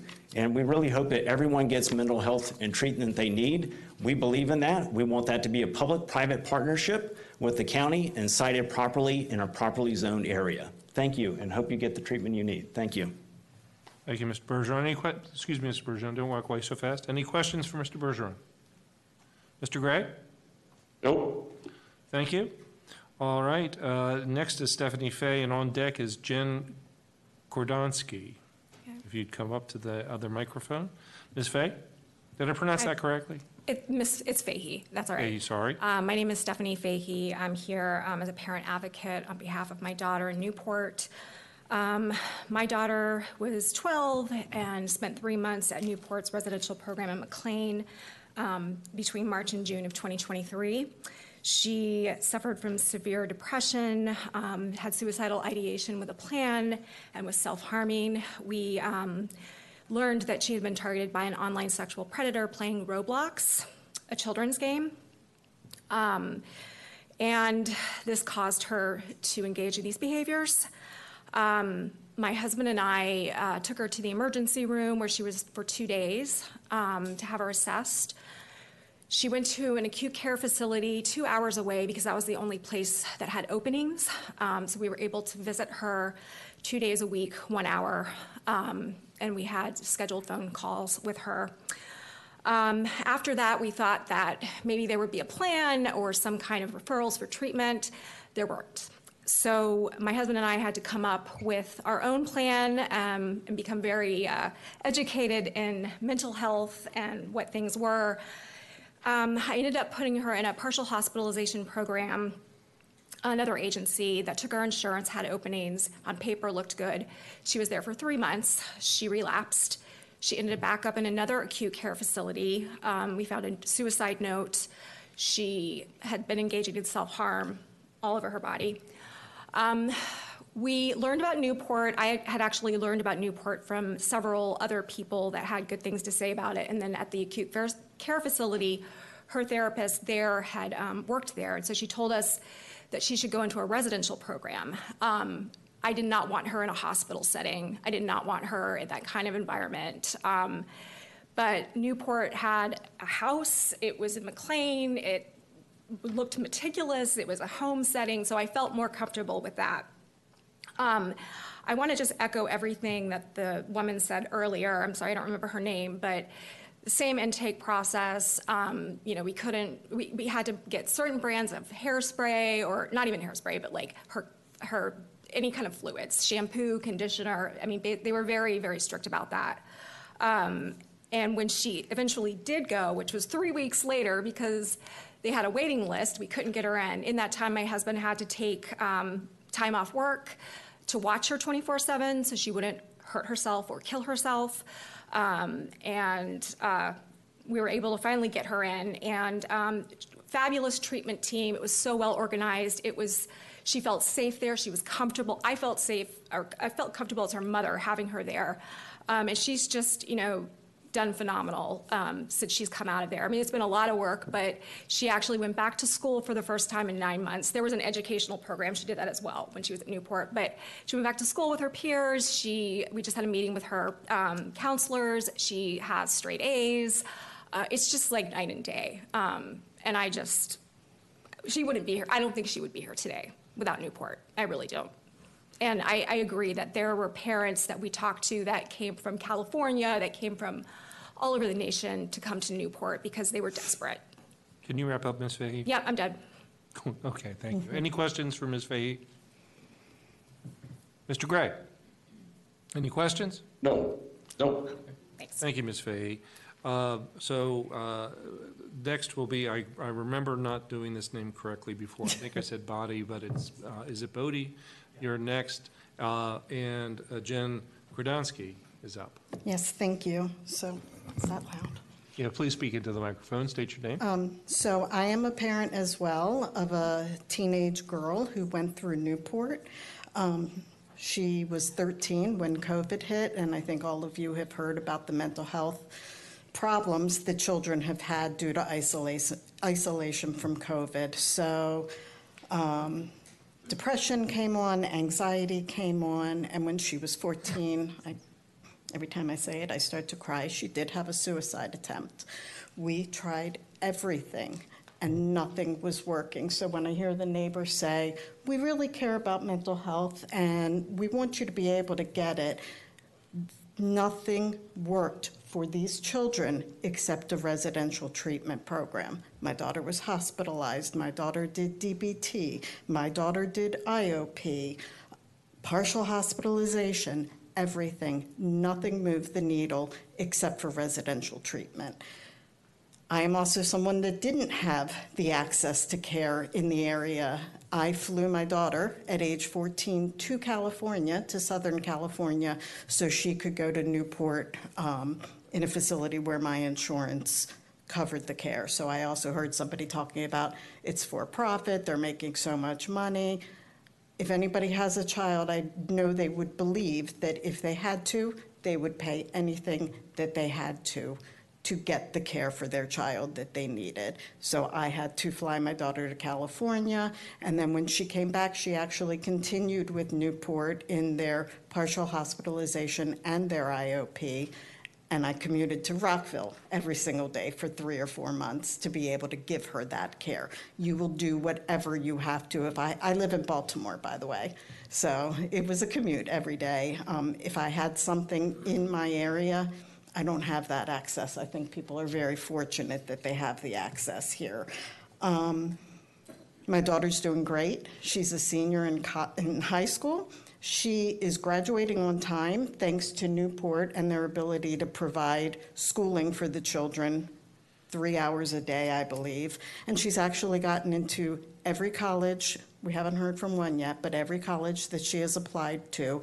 And I was a little bit worried because they were going to see a gap in her transcript of a semester that she didn't go to her school.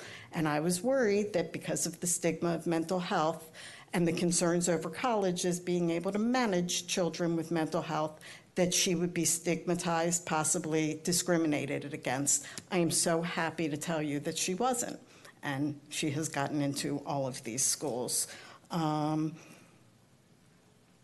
I think that um, I said mostly everything, except I hope nobody ever has to be in the position that these parents and myself have, have been in. But if they do have to, they'd be very fortunate to have their care in a residential treatment program. Thank you, Ms. Kordonsky. Any questions? Mr. Gray, any questions? No? Okay, thank you, Ms. Thank you. Uh, On deck is Dylan Arthur and Mr. Bodie. Bodie, tell me again. Bo- Bodie. Okay, thank you. Uh, First, I would like the record to show that I don't have any um, affiliation with Newport Healthcare, other than being a dad whose son they helped. Um, I have a a genuine interest in understanding what the neighbor's experience has been, and I've expressed my support to Michael and Lynn Wright. I'm really impressed with what they do with the farm, and Maya and Greg, I've even um, promoted uh, their, their property, I've promoted their functions the charities that they've had, art auction, feast in the field. I, I really admire what they do. Our community needs more of that too, and I, I, um, I can empathize with the, the feelings they have as the adjacent property owner. Um, I'm extensively involved in volunteer work with community outreach. I've long had the routine of devoting Saturdays to one form of charity, wellness program, or another. Uh, that continues through this. In uh, 2021, over the course of a nine month period, there were only 17 days where one of my two teens were not in some form of hospitalization. Nine months, 17 days at home. I'm certain that one or both of them would have died had it not been for Newport finding a place for treatment. Their daily living environment and attachment based therapy they provide trained our entire family to handle the challenges of neurodivergent children. Not only has Newport Healthcare saved the life of my son, but his experience there for three and a half months up in Connecticut gave him the incentive to pursue his education at Virginia Commonwealth University in the medical field so that he could help more people like him. This past summer, he had another opportunity to test the things he was taught by Newport as an adult this time. And he checked himself into the hospital now that he knows that will keep him safe. Within a week, he was back on track, just in time to head to college. As much excitement as we all had the last time we were here at the, he- uh, the hearing that we were getting new facilities in Loudoun County, LAMPS, as it's affectionately known in Leesburg, uh, is the kind of facility that many people talk about residential should be.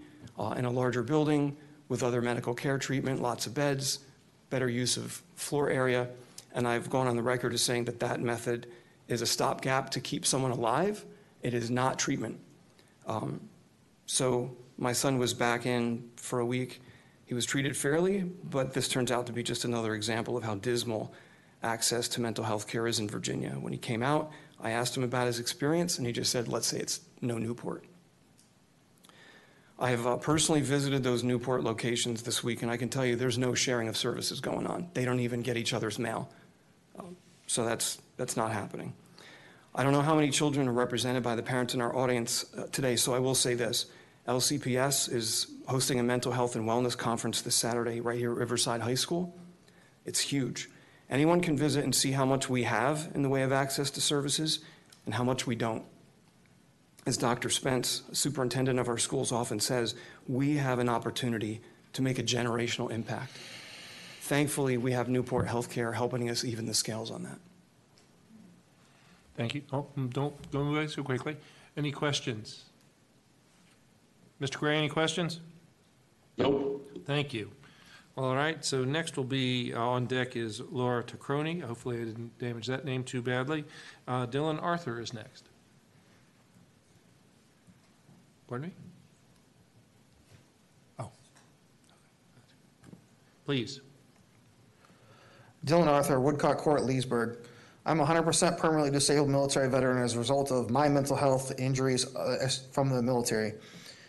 I'm here to speak against this proposed use of, New, of Newport's congregate housing being disguised as a group home, now three homes. I'm not one of the appellants, but simply a neighbor down the street, so I have no legal bias towards this company, for-profit treatment facilities, or advocates of mental health as a survivor myself. You may or may not see I have a service dog with me. I object to the intended use in violation of county code as congregate housing, originally cited by Michelle Lohr herself. I'm not here to speculate or project, project feelings, nor do I care about the astronomical amount that this company charges patients per day for luxury rehab. which may borderline discriminatory business practices and or fair housing laws since they call their patients residents. No, I'm here for the facts, just like you. That's how the law operates. As a former federal law enforcement officer myself, we operate on a fact basis, and so do you. You've already heard from appellants in Newport multiple times now, as well as from residents alongside supporters of this intended use. I feel that this whole motion of residents who are not appealing being asked to speak is somewhat pointless, just, just miss meeting a legal requirement. Some members seem to have prepared speeches with votes locked in opposition, no matter what anyone says or who comes up here. So again, what are we doing here other than possibly procedurally wasting time? Back to facts. Michelle Lohr cited congregate housing is, is not allowed in Loudoun's AR1 and suggested Newport could operate as a group home. They get all required permits, licenses to operate in the first house. Mr. Procopio and Mr. Norton can have that house and operate it as far as I'm concerned, providing they do not become a nuisance to the county or community alike. But after the first BZA, now they have a conditional license to operate the second house, and now we're here for a third home in the same subdivision, landlocked by a single road that connects them all, inescapable as a shared resource among others. Sharing resources would make this operation congregate housing, so call it what it is. As a board, you said one house operating is not congregate housing and can't be considered a group home. That's fine. Now we're here for a third house in that same subdivision. When does it become congregate housing? When they file permits to build more, more houses on their 10 acre attached empty lot? That's an open ended question that I, ho- I hope one of you answers. Please at least look out for the patients of Newport and their safety and say no to this proposed home operating as another treatment facility on their property and label this as correctly as congregate house not permitted. Thank you. Thank you, Mr. Arthur. Any questions for Mr. Arthur? Mr. Gray, any questions? No. Uh, Thank you again for your service, Mr. Arthur. Mr. Crony, and on deck is Sean Hoffman, if you'd come approach the other microphone. Thank you. Good evening. So my name is Laura TeKrony, and I'm here tonight in my capacity as a private citizen. The need for recovery and mental health facilities is not in dispute. We need these services in Loudoun County. So I understand that, and I hear you that Loudoun County Public Schools is having a mental health uh, forum on Saturday. I plan to go to it because I think all our kids are experiencing some form of mental health issues. However, the, the issue here is the location and intensity of the use. I have the following concerns. All three homes share a single point of access, gated ent- a gated entry, and are owned by a single company. Therefore, the cumulative impact needs to be considered. The common ownership of the properties results in this being a single facility, as opposed to three separate facilities. There is a cumulative impact that is beyond one single family dwelling. Gleedsville Road cannot handle the traffic from 24 residents, and I heard today maybe up to 60 staff. Gleedsville is a two lane rural road that has a dangerous curve. Additional vehicle trips will impact safety on that road. There are parking issues. There's more demand for parking than a typical single family dwelling, and there's inadequate parking for the number of residents and staff. 10 to 13 vehicles at each home is in excess of what you would see at a typical single family dwelling. Is there a parking pad to accommodate all of the parking? I understand a parking pad that is shared has been constructed to accommodate the daily flow of an estimated 24 to 27 cars a day. You might ask that question. Zoning. This use does not seem to be in the spirit of AR1. I want to explain AR1 is agricultural residential, one home on 20 acres. That's AR1. That, that, that's the zoning district. It is an intensive use that is more commercial, that is inconsistent with the residential zoning of the agricultural residential zoning. It adversely impacts agricultural and nearby residential. We heard about a farm less ordinary. They actually do farming on that farm. And there's a need to ensure the uses are compatible with the surrounding area and the neighboring uses of land. Um, and I don't, I would challenge that this is a compatible use. The existing on site treatment facility is described as non residential by our health department. Um, So I'm talking about the septic and the treatment facility that's on that site. It's, it was described as non-residential, which to me seems to be a commercial business, a commercial use. Cumulative, cumulatively, the square footage of the three dwellings on Gleedsville Road are approximately the same size as a church or a private school, which require a legislative application to study the impacts. So I question why this is by right. I visited a neighboring property where a farm less ordinary operates and saw, saw staff using a golf cart. And I would encourage you guys to go out and visit. And they were transporting personnel between homes. Parking is shared, and it appears personnel are shared too because staff members tra- travel between the three properties. In my opinion, this use is most similar to a congregate living facility. Congregate housing is not permitted in the AR1 and AR2 zoning districts. So this does set a concerning precedent. I have to say, I am very concerned about the precedent-setting nature of this case. Mr. Kearney, would you summarize? Yep. I realize um, that the BZA has upheld the two other zoning permits, and for the sake of the residents, I would ask that we consider how zoning enforcement can conduct unscheduled inspections to make sure Newport Academy is in compliance now and in the future. We really need to listen to the residents and the neighbors. Thank you. Thank you. Any questions for Mr. Crony? Mr. Gray, do you have any questions? I don't. Thank you very much. All right, uh, next on deck is Kieran Fallon. If you'd come forward, Sarah Hoffman is next. Ms. Hoffman?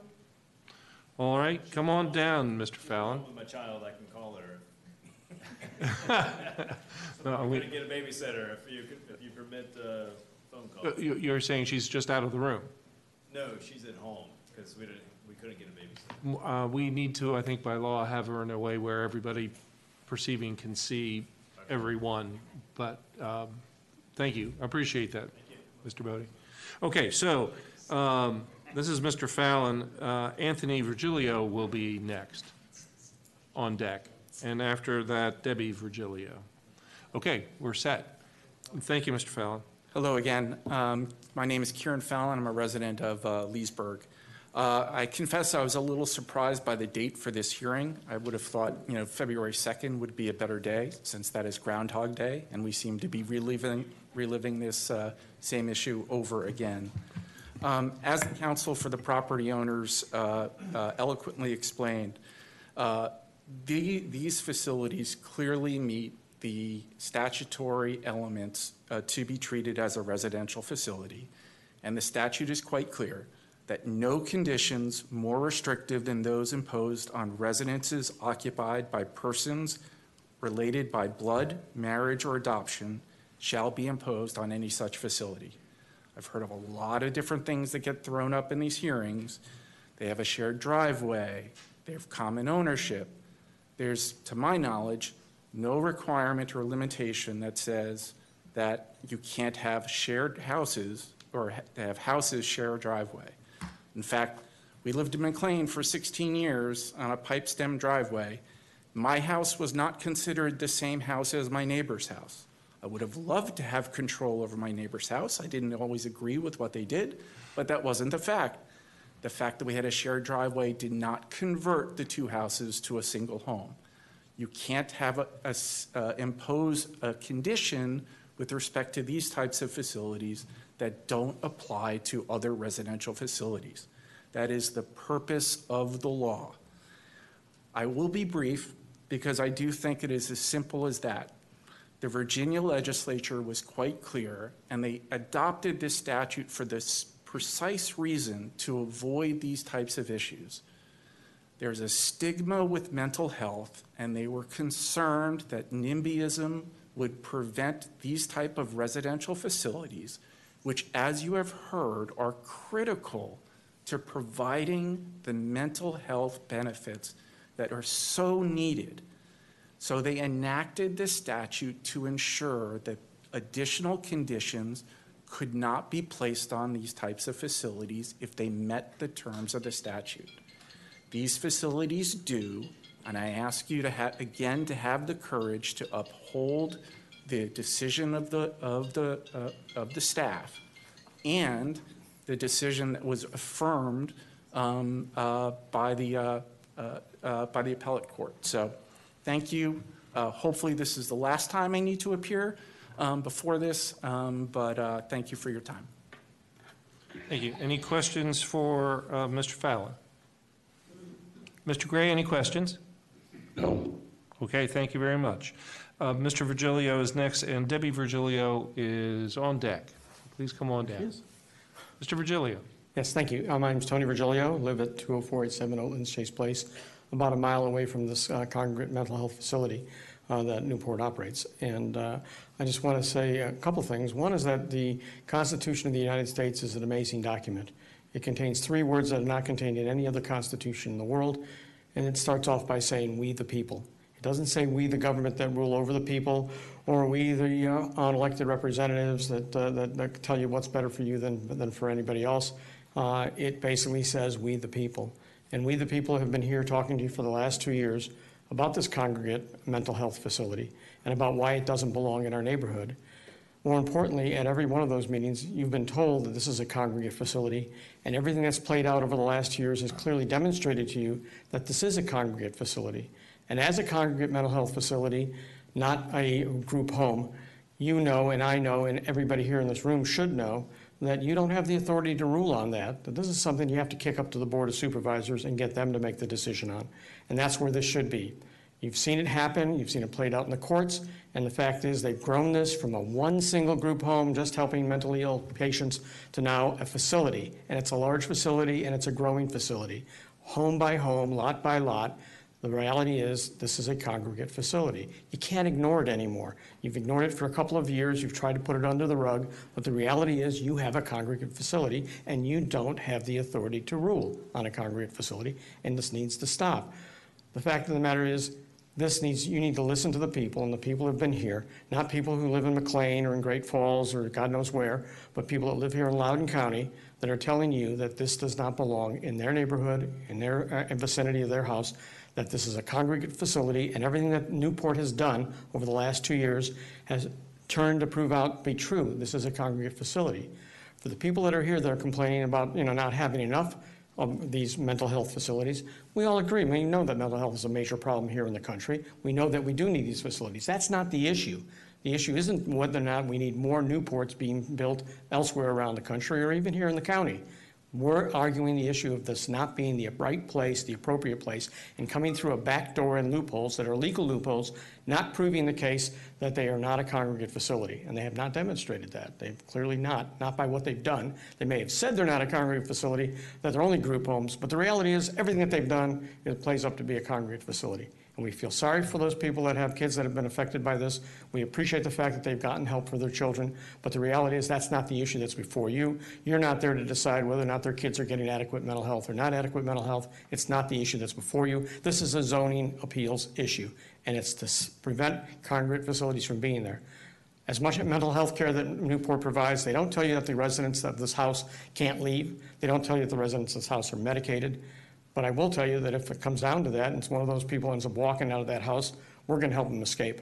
And they're going to be written up in the press, you're going to hear about it on the news, and you're going to be fully aware that, you know, people here can't go around incarcerating people in a group home, keeping them there, treating them there, and not letting them go elsewhere uh, against their will. Because that's not what a resident is.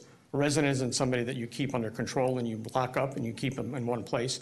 A resident is somebody that comes and goes at will. And the people that are in these homes are not residents, they're patients. And that's what every one of these people, every one of these parents has told you about them. They're sick, they're ill, they can't be trusted to be on their own. So they're not residents just living in a house. These are people, patients that should be treated in, an, in the appropriate facility. And this congregate facility on Gleedsville is not the right place. And you know it. Thank you. Thank you, Mr. Virgilio. Any questions for Mr. Virgilio? Uh, Mr. Gray, do you have any questions? No. Okay, thank you very much. Uh, Debbie Virgilio, you're next. Hello to everybody. First of all, I'm sorry for all the people that have had experience with mental health. I'm glad that you got help. But they're getting help is not why. They should not be talking here about that because that is not the question that should be posed to you, whether or not they got mental health and it was good or not. The question is is this the proper setting for these homes? They were supposed to have issued to all the residents within a certain mileage before they came to court that they wanted to do this. I received the letter in a plain envelope in between after Christmas, after New Year's, and two to three weeks after the date where I could make a statement that I didn't think that it was right and I could come to the county and it was my time to say, no, I don't think this is right for our area. Especially with um, gun ranges and animals, and most of us that live out there do have guns because we do have bobcat, we do have coyote, and we have to protect ourselves and our families. And sometimes things happen with guns that shouldn't be happening. And I don't want to see somebody leaving that facility, which they have done since they've been there, patients or residents, whichever you want to call them. But I don't think that it's right. The next thing I want to say is I don't think that you're listening to the residents that live there. You're supposed to be representing not only other people in the county and the people that want to come into the county, but you're also supposed to be upholding and representing for us, the people that live there. You don't live in my neighborhood. I don't live in your neighborhood. I've lived here 45 years. My husband's lived here over 50 years. This is not what we saw coming to our neighborhood. And we were not given the right to come here ahead of time to try to stop this. And I don't think it's right. I don't think it's right you're representing us. I don't think you come, it's not right that you don't come out and look at what you're, what you're ruling at. It's not right. It's, it's what they're doing. But why is the CEO of this company sitting here with 12 to 25 lawyers each time I've been here? And we sit here with nothing. We are representing the homes that we live in, our morals, and how we feel. We are talking about the property and the use of the property. I think that it's great they have these parents come and testify. You don't see the children, maybe one or two. But they're testifying about their mental health is not what you're here to judge. It's here for them to say, you need to pity us and you need to let it through because it helped us. And that's not right. And I hope that you do your job and you do your job with conscience and you think about the people that live in the county, that live in this neighborhood. Because you know what? Our county is being raped, not only by the people that are serving on a lot of the boards here, but also by money. We're having data centers thrown in our face. Virgilio, can you our- please wrap up? I will. Our agricultural areas are being taken from us.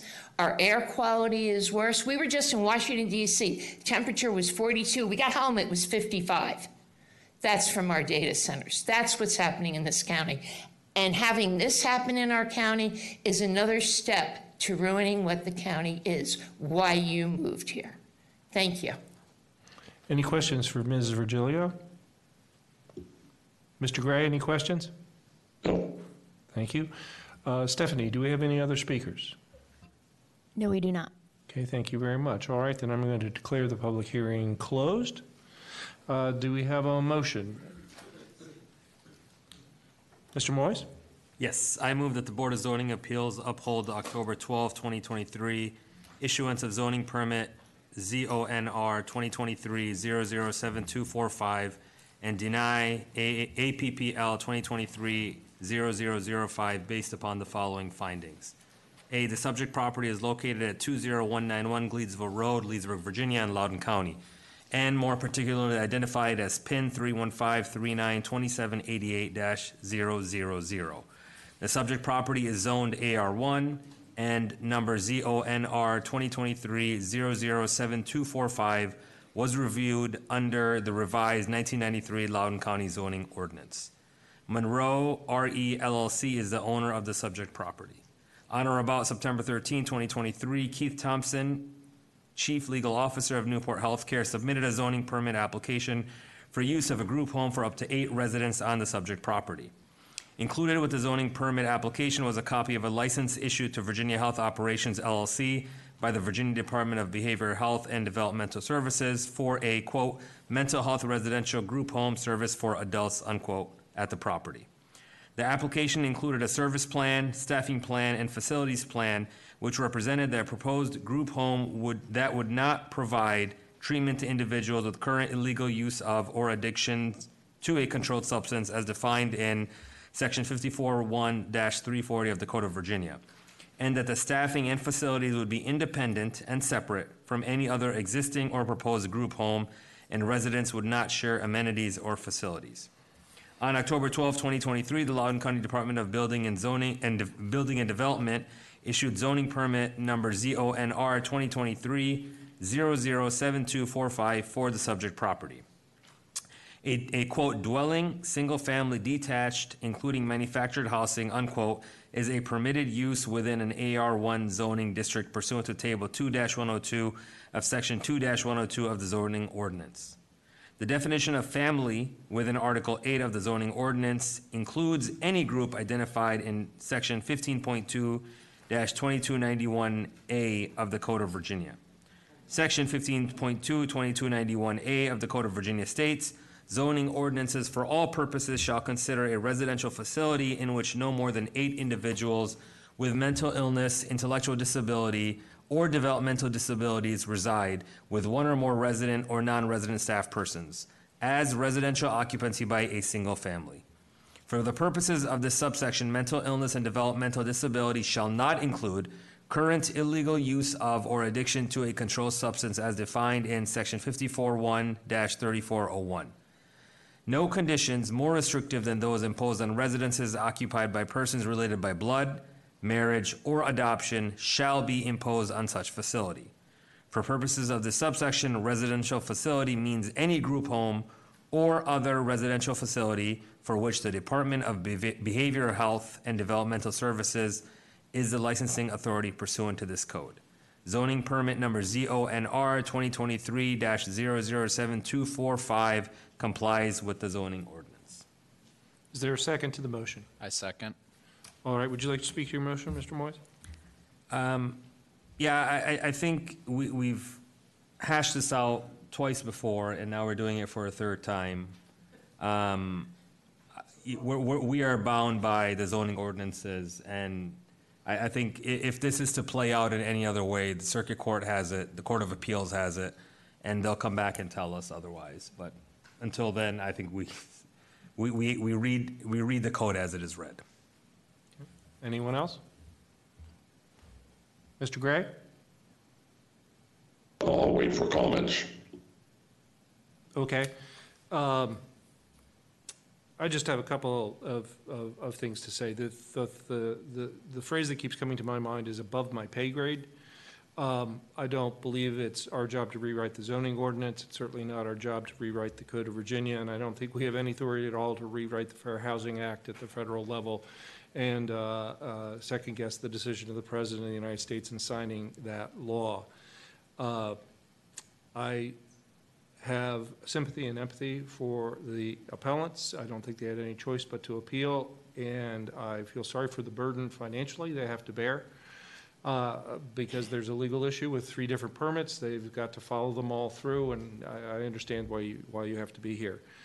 Uh, But I didn't hear any new facts or new law uh, cited over the two previous uh, hearings on this. Um, I do think it's important to say that the definition of congregate housing specifically excludes residential. And that's an issue that seems to be a, uh, that, that seems to be a hook that folks are hanging on, that there's some kind of a, a misreading of the, of the law on this. But in my opinion, we don't have any legal or logical alternative except to be consistent with our previous decisions based on the same facts and the same law. Uh, And it would be really our duty and appropriate thing to help present the cleanest possible issue to the courts above us. So I'm going to support the motion. Mr. Gray? Yeah, um, uh, Rory, I respectfully disagree in just about everything you said. Um, I think we do have an ability here. I think we do have a responsibility here. And I think that if we step outside our quasi judicial status and into chancery or equity, as it may otherwise be known, that we can make a ruling that recognizes that what looks like a duck, acts like a duck, is probably a duck. Um, I will agree with you that nothing new has come to light in the hearing tonight. Essentially, the argument is that from the Newport side, that we have three homes individually licensed. Um, on the uh, Ellen side, that they really are three homes that although they may be individually licensed in aggregate, it, it speaks to a much larger construct known as a congregate house, a congregate housing facility. Um, I've heard the evidence on three of the four hearings on this matter, and for me, it, it, really does come back to the issue of congregate housing. We can argue all the other elements that are raised by the uh, appellant and argued by Newport. Uh, I think a, a lot of them are red herrings, and I think that the issue of congregate housing is really the, the salient point in this particular conversation. Uh, is it really, and is this scheme uh, three individual houses operating separately or three houses forming a de facto congregate uh, housing facility? Newport would tell us that there are three separate houses. Uh, appellants argue the opposite. Uh, we've been told that the definition of congregate uh, housing is clear, and uh, this situation does not meet that definition. We have also been told that the state legislature has and is con- continuing to establish minimum distance between treatment facilities located in single-family homes. Uh, why would they do this? What are they concerned about? I would argue they're concerned about exactly the circumstances and situation we're facing in this case. I would suggest that uh, it is exactly the basis for their concern. If, and I would also argue that if the legislature is concerned enough to address the minimum distance issue, what would they say to three facilities sharing common borders? Uh, there's a legal principle that's been recognized. Uh, the circumstances that permit things that not that might not formally be uh, passed muster to be constructively construed by legal bodies. Um, in my opinion, again, this is one of those circumstances, and, and we need to do it. If we were ruling from a much higher bench, it could be called, it could be argued. Uh, I think that this case is a, a case of first impression, something that may be that may appear to be settled law, but when viewed in an emerging, context, uh, not previously considered, that we need to view it in that context. Of course, we don't operate at that level. We operate on a much lower level. Uh, it's often stated that we sit as a quasi-judicial body. That's only partially true. We also sit in chancery. And when it's appropriate, we can place reason above the law. Uh, this does not occur often, I agree, but I think that this is clearly one of those times that it does. When something, as I mentioned earlier, when something walks like a duck and talks, quacks like a duck, the duck. Well, frankly, to me, this looked like congregate, a congregate facility. Uh, we are told also by Newport that there are sufficient safeguards in place. And as much as I would like to believe this, I don't. There are too many players, disparate players, that are charged with responsibility in this matter. Uh, those charged with permitting, licensing, enforcing compliance, when, all, when it boils down to the end, all can claim plausible deniability in one form or another.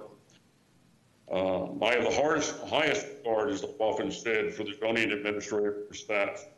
Unfortunately, I, I, believe, and I've said this before in this matter, Uh, He has been placed in a, an untenable situation, and we need to step up to the plate. We need to take uh, responsible action in this matter. We need to act in equity. We need not defer to the uh, inadequacies of, of some of the laws and the statutes and ordinances that are uh, before us.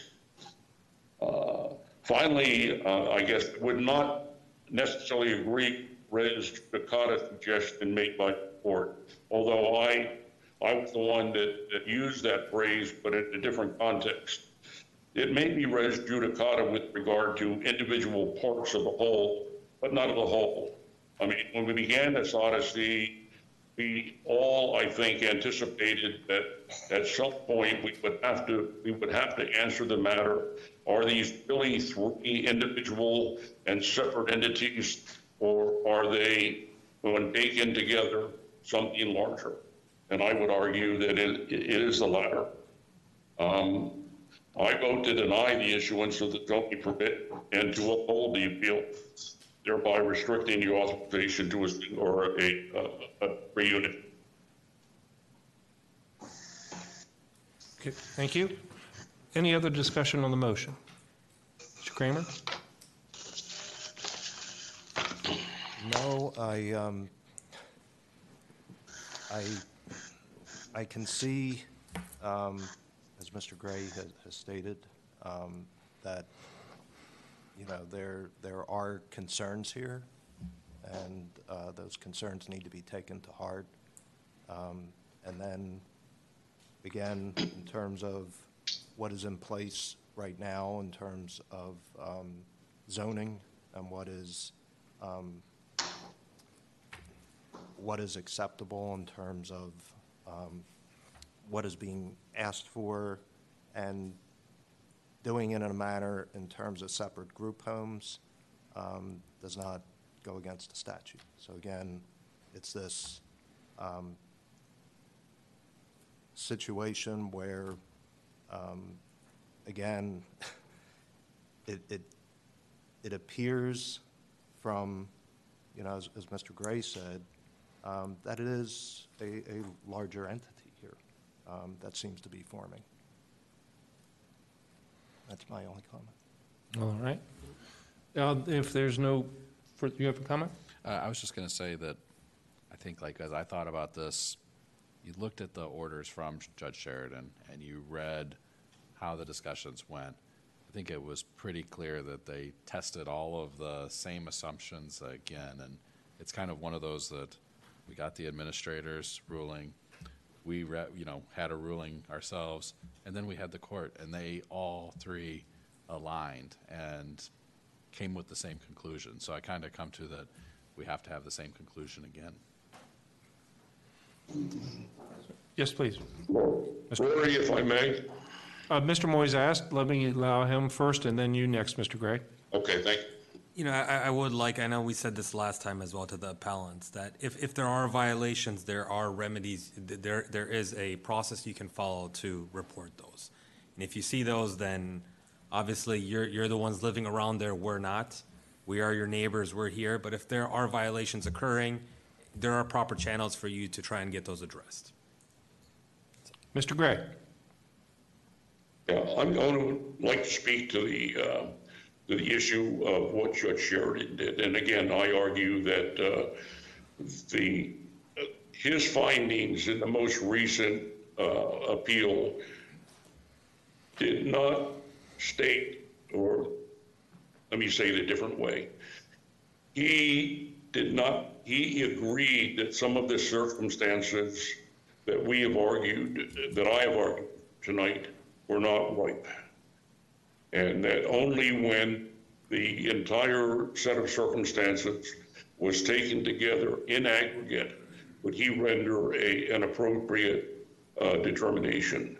And I'm just concerned that, you know, if we give credence to the fact that somebody said that this ruling essentially was res judicata, I think is an inaccurate um, description of what Judge, uh, Judge Sheridan has actually said.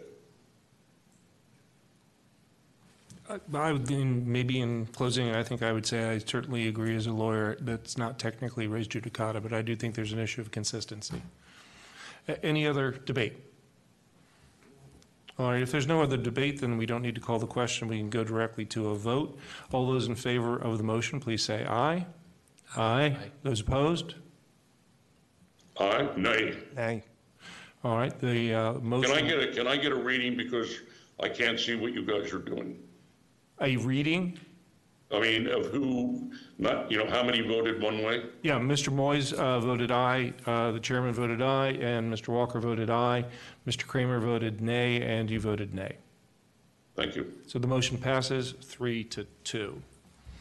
Uh, I want to thank the community again for uh, your time and the civility uh, with which the proceeding occurred tonight. Uh, Thank you for your contribution to our civil society. Uh, All right, so we have a few other agenda items we need to proceed to. Uh, And uh, since we're to those official items, I'm going to uh, exercise a point of personal uh, privilege or deference uh, under these administrative items. I have the sad uh, duty to report to everyone that uh, Nan uh, Joseph lost her husband uh, recently. He's been uh, suffering with Parkinson's disease for uh, quite a while. Uh, And those of us who've had a family member who's been through that knows it is no fun under the best of circumstances. So we all have uh, our list of board members and so on. I encourage you all to think about finding her address on that list and expressing your sympathy directly. She had hoped to be here tonight and, uh, and run the meeting outside of this particular appeal. Uh, Mr. Gray? Yeah, I'm, I, I certainly don't have her address here with me. Uh, Can you forward that to me or have uh, uh, Stephanie forward it to me, please? Yes, I'll send it to you. Great, thank you. Thank you. Okay, uh, Assistant County Attorney report. Uh, Good evening, uh, Mr. Clark and uh, members of the board. I'd like to extend a welcome to Mr. Kramer, uh, if I might, um, for uh, the first public hearing. Um, My, my summary is rather, is going to be rather rather dry. It's sort of a status of current pending appeals of your decisions and, and uh, follow up to something that was mentioned at the administrative meeting before the end of the year. Uh, The first two uh, kind of where things stand in terms of appeals from the board. Uh, in our uh, the the matter which we, we just heard, I think you've all read in our reports this, where things stand in terms of the Court of Appeals for. Uh, the Virginia Court of Appeals for the, um, the the two Newport cases that are pending. Um, the, the, those matters are fully briefed as of December, and then they're waiting for a hearing date, which is to be determined. Uh, there is another appeal that has been appealed to the Circuit Court, which has been touched on, and that's still pending. The, the trial date for that is set for September. So again, these are the other appeals. Um, in terms of another appeal that was uh, kind of a status update on that, this was a matter that was uh, in re Galuski, and that's Appeal 2022-0004 for, uh, to refresh everyone's memory, this is an appeal of a uh, determination by the zoning administrator regarding the, an accessory dwelling in a barn, Mr. Galuski's property, in which um, the board upheld the decision that it was uh, against the determination that it was against the, the zoning code. That appeal, that matter has been appealed to the, the Loudoun County Circuit Court, and in, that's still pending, and there's a trial date set for that in June 12th, 2024. So that's the status of that. One more uh, piece of it, it's a little it's a little thick, but it's uh, it's actually rather relevant. Um, one of the there's a couple appeals on this that uh, the board was uh, on the board's decision, and uh, the Court of Appeals of Virginia issued a, a decision on this, and this is a Graydon Manor appeal. Uh, a couple of appeals a, uh, a little while back, a number of years ago. Can't I don't have the exact numbers, but it had to do with the development of a property known as Graydon Manor. Um, one of them, one of the issues in the appeals was a, a, a letter issued by the zoning administrator, um, which in which he answered, I think, roughly 28 questions. Um, and the, the board had said he'd answer them properly. Um, at the circuit court level, uh, on a motion to strike, the, the appeal was stricken because the on one of the bases is that the zoning determination was an advisory opinion. For Mr. Kramer's benefit and for the other members of the board, um, one of the Newport decisions, the first one was a a zoning determination. um, It was exactly an advisory opinion, which of course was affirmed by Judge Sheridan. The point is, I have the copies of the order. I will also have Steph tonight if anyone wants to pick it up. It's a, it's a rather, um, it, it's a good, I say a good read? I just mean, it's a little dense, but for not anyone. Certain it's- kind of it might- person to find- For anyone, if anyone's, you know, if you have a cure for insomnia, no, I'm kidding. Um, It's, it, but there is a point, the point of fact is that um, it's consistent with what, how the board ruled and Judge Sheridan ruled regarding uh, determination letters, advisory opinions. I'm sure this will come up in the future. I will happily have hard copies here, and I'll make sure it's shared with uh, Stephanie. I'll make sure it's circulated, of course, to all members and, and the chair and uh, Mr. Gray. But wanted to just share that just very briefly. I know it's been a kind of a long night for you, but that's really the status update there. Um, on, on another note, I think there are a number, I guess, to put a scheduling issue, and maybe Mr. Uh, the zoning administrator or, or, or the deputy might mention it. We do have a number of sort of um, uh, appeals that have sort of been in limbo from notices of violation that uh, will probably be set for hearing over the course of the year. Um, Why, why I'm mentioning that now, just to, I understand, just to keep, keep an awareness that there'll probably be some matters coming down the pike because I think they're going to be moving into a hearing posture. But that's all I have. I'm happy to try to answer any questions, but that's sort of the short and sweet of the report tonight. If there's anything else I can answer, I'm happy to do so. Okay, thank you. I have a cool one question. Do we know if, is Judge Sheridan going to hear that, the appeal to the circuit court again, or has it been assigned to a judge? Oh, I, I do apologize. I, I don't, I don't know right now. I, I, I thought, I, I, I thought I had all my, que- I thought I wasn't gonna get a question I couldn't answer on it, and I've been defeated. I think I know the answer to that, and I Oh. believe in his, uh, in his conversations uh, before the ruling, he indicated that he would uh, continue with the case. Okay, I, I, thank you. I'm sorry I didn't know the answer, but there we go. Thanks, Mr. Gray. Anything else? Mr. Kramer, I see you I- reaching. I was just curious, the circuit court is, is in Leesburg? That That's these right. cases are heard at? Are are we allowed to go and Yeah. watch? All right. Sure, I- the dates for the next, again, I can, I can get you those dates. We can get them to Stephanie if you're interested. Sure. Um, Yeah, thank you. Absolutely. It's a, it's a full trial. Not just an argument, not a motion. So it's like two days. I mean, I mean, it's scheduled for two days. I think maybe it might be shorter. no, it- Hopefully, they can stipulate to some facts and. I, well, r- exactly. I just wanted to give you the heads up on that, but I'll get you those dates so you can through, through Stephanie if that's okay. Sure, I'll share them with all the board. Sure, no, no, no problem. It's great watching the sh- sausage being made. Uh, Do we have a county zoning administrator's report? Well, thank you, Mr. Clark. Um, And I also would like to welcome Mr. Kramer uh, to for his first hearing. It's good to see you. Thank you. Um, First thing for next month, uh, I'm not sure at this point whether we're going to have a case. Um, There could potentially be something, but it's still sort of out there in limbo. So uh, if there is nothing, we will probably contact the chair to see if she wants to hold the meeting or cancel. Um, The other thing I did, probably some of you are aware, if not all, that the board did approve a comprehensive uh, actually approved a new zoning ordinance for Loudoun County in December of 2023. It was December the 13th. Uh, So we have, you know, the revised 1993 zoning ordinance has been replaced by what we're just calling the Loudoun County zoning ordinance. And it was a long effort. It was, the primary goal of that was to implement the county's new comprehensive plan that was adopted in 2019.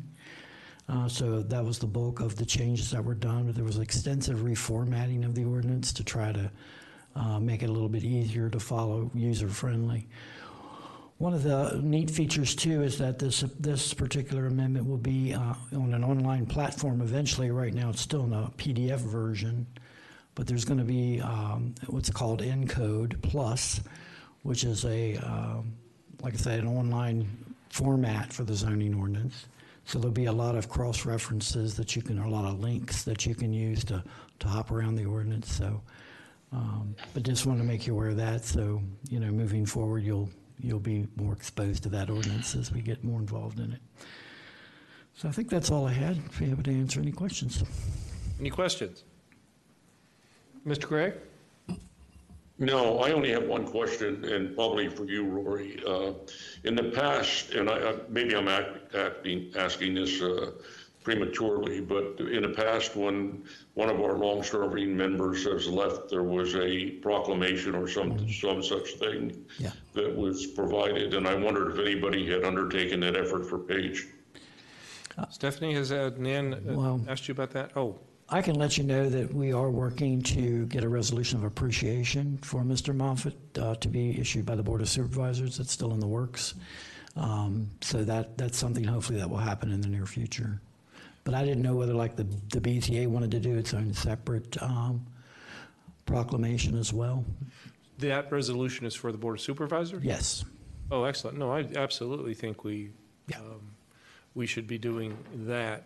Uh, What's the timetable for you all to have that resolution together to present to the Board of Supervisors? Well, we're, um, I've, we, staff has basically prepared the draft, and we're working with county administration. Uh, They need, you know, to get a board, somebody on the board, which I'm sure they will, somebody to sponsor that, and then get all the signatures and everything. So I would think within the next couple of months, that should be happening at a future board meeting. If you have a draft, can I ask that you forward that draft to Stephanie and ask Stephanie to send it to Sure. uh, Ms. Joseph?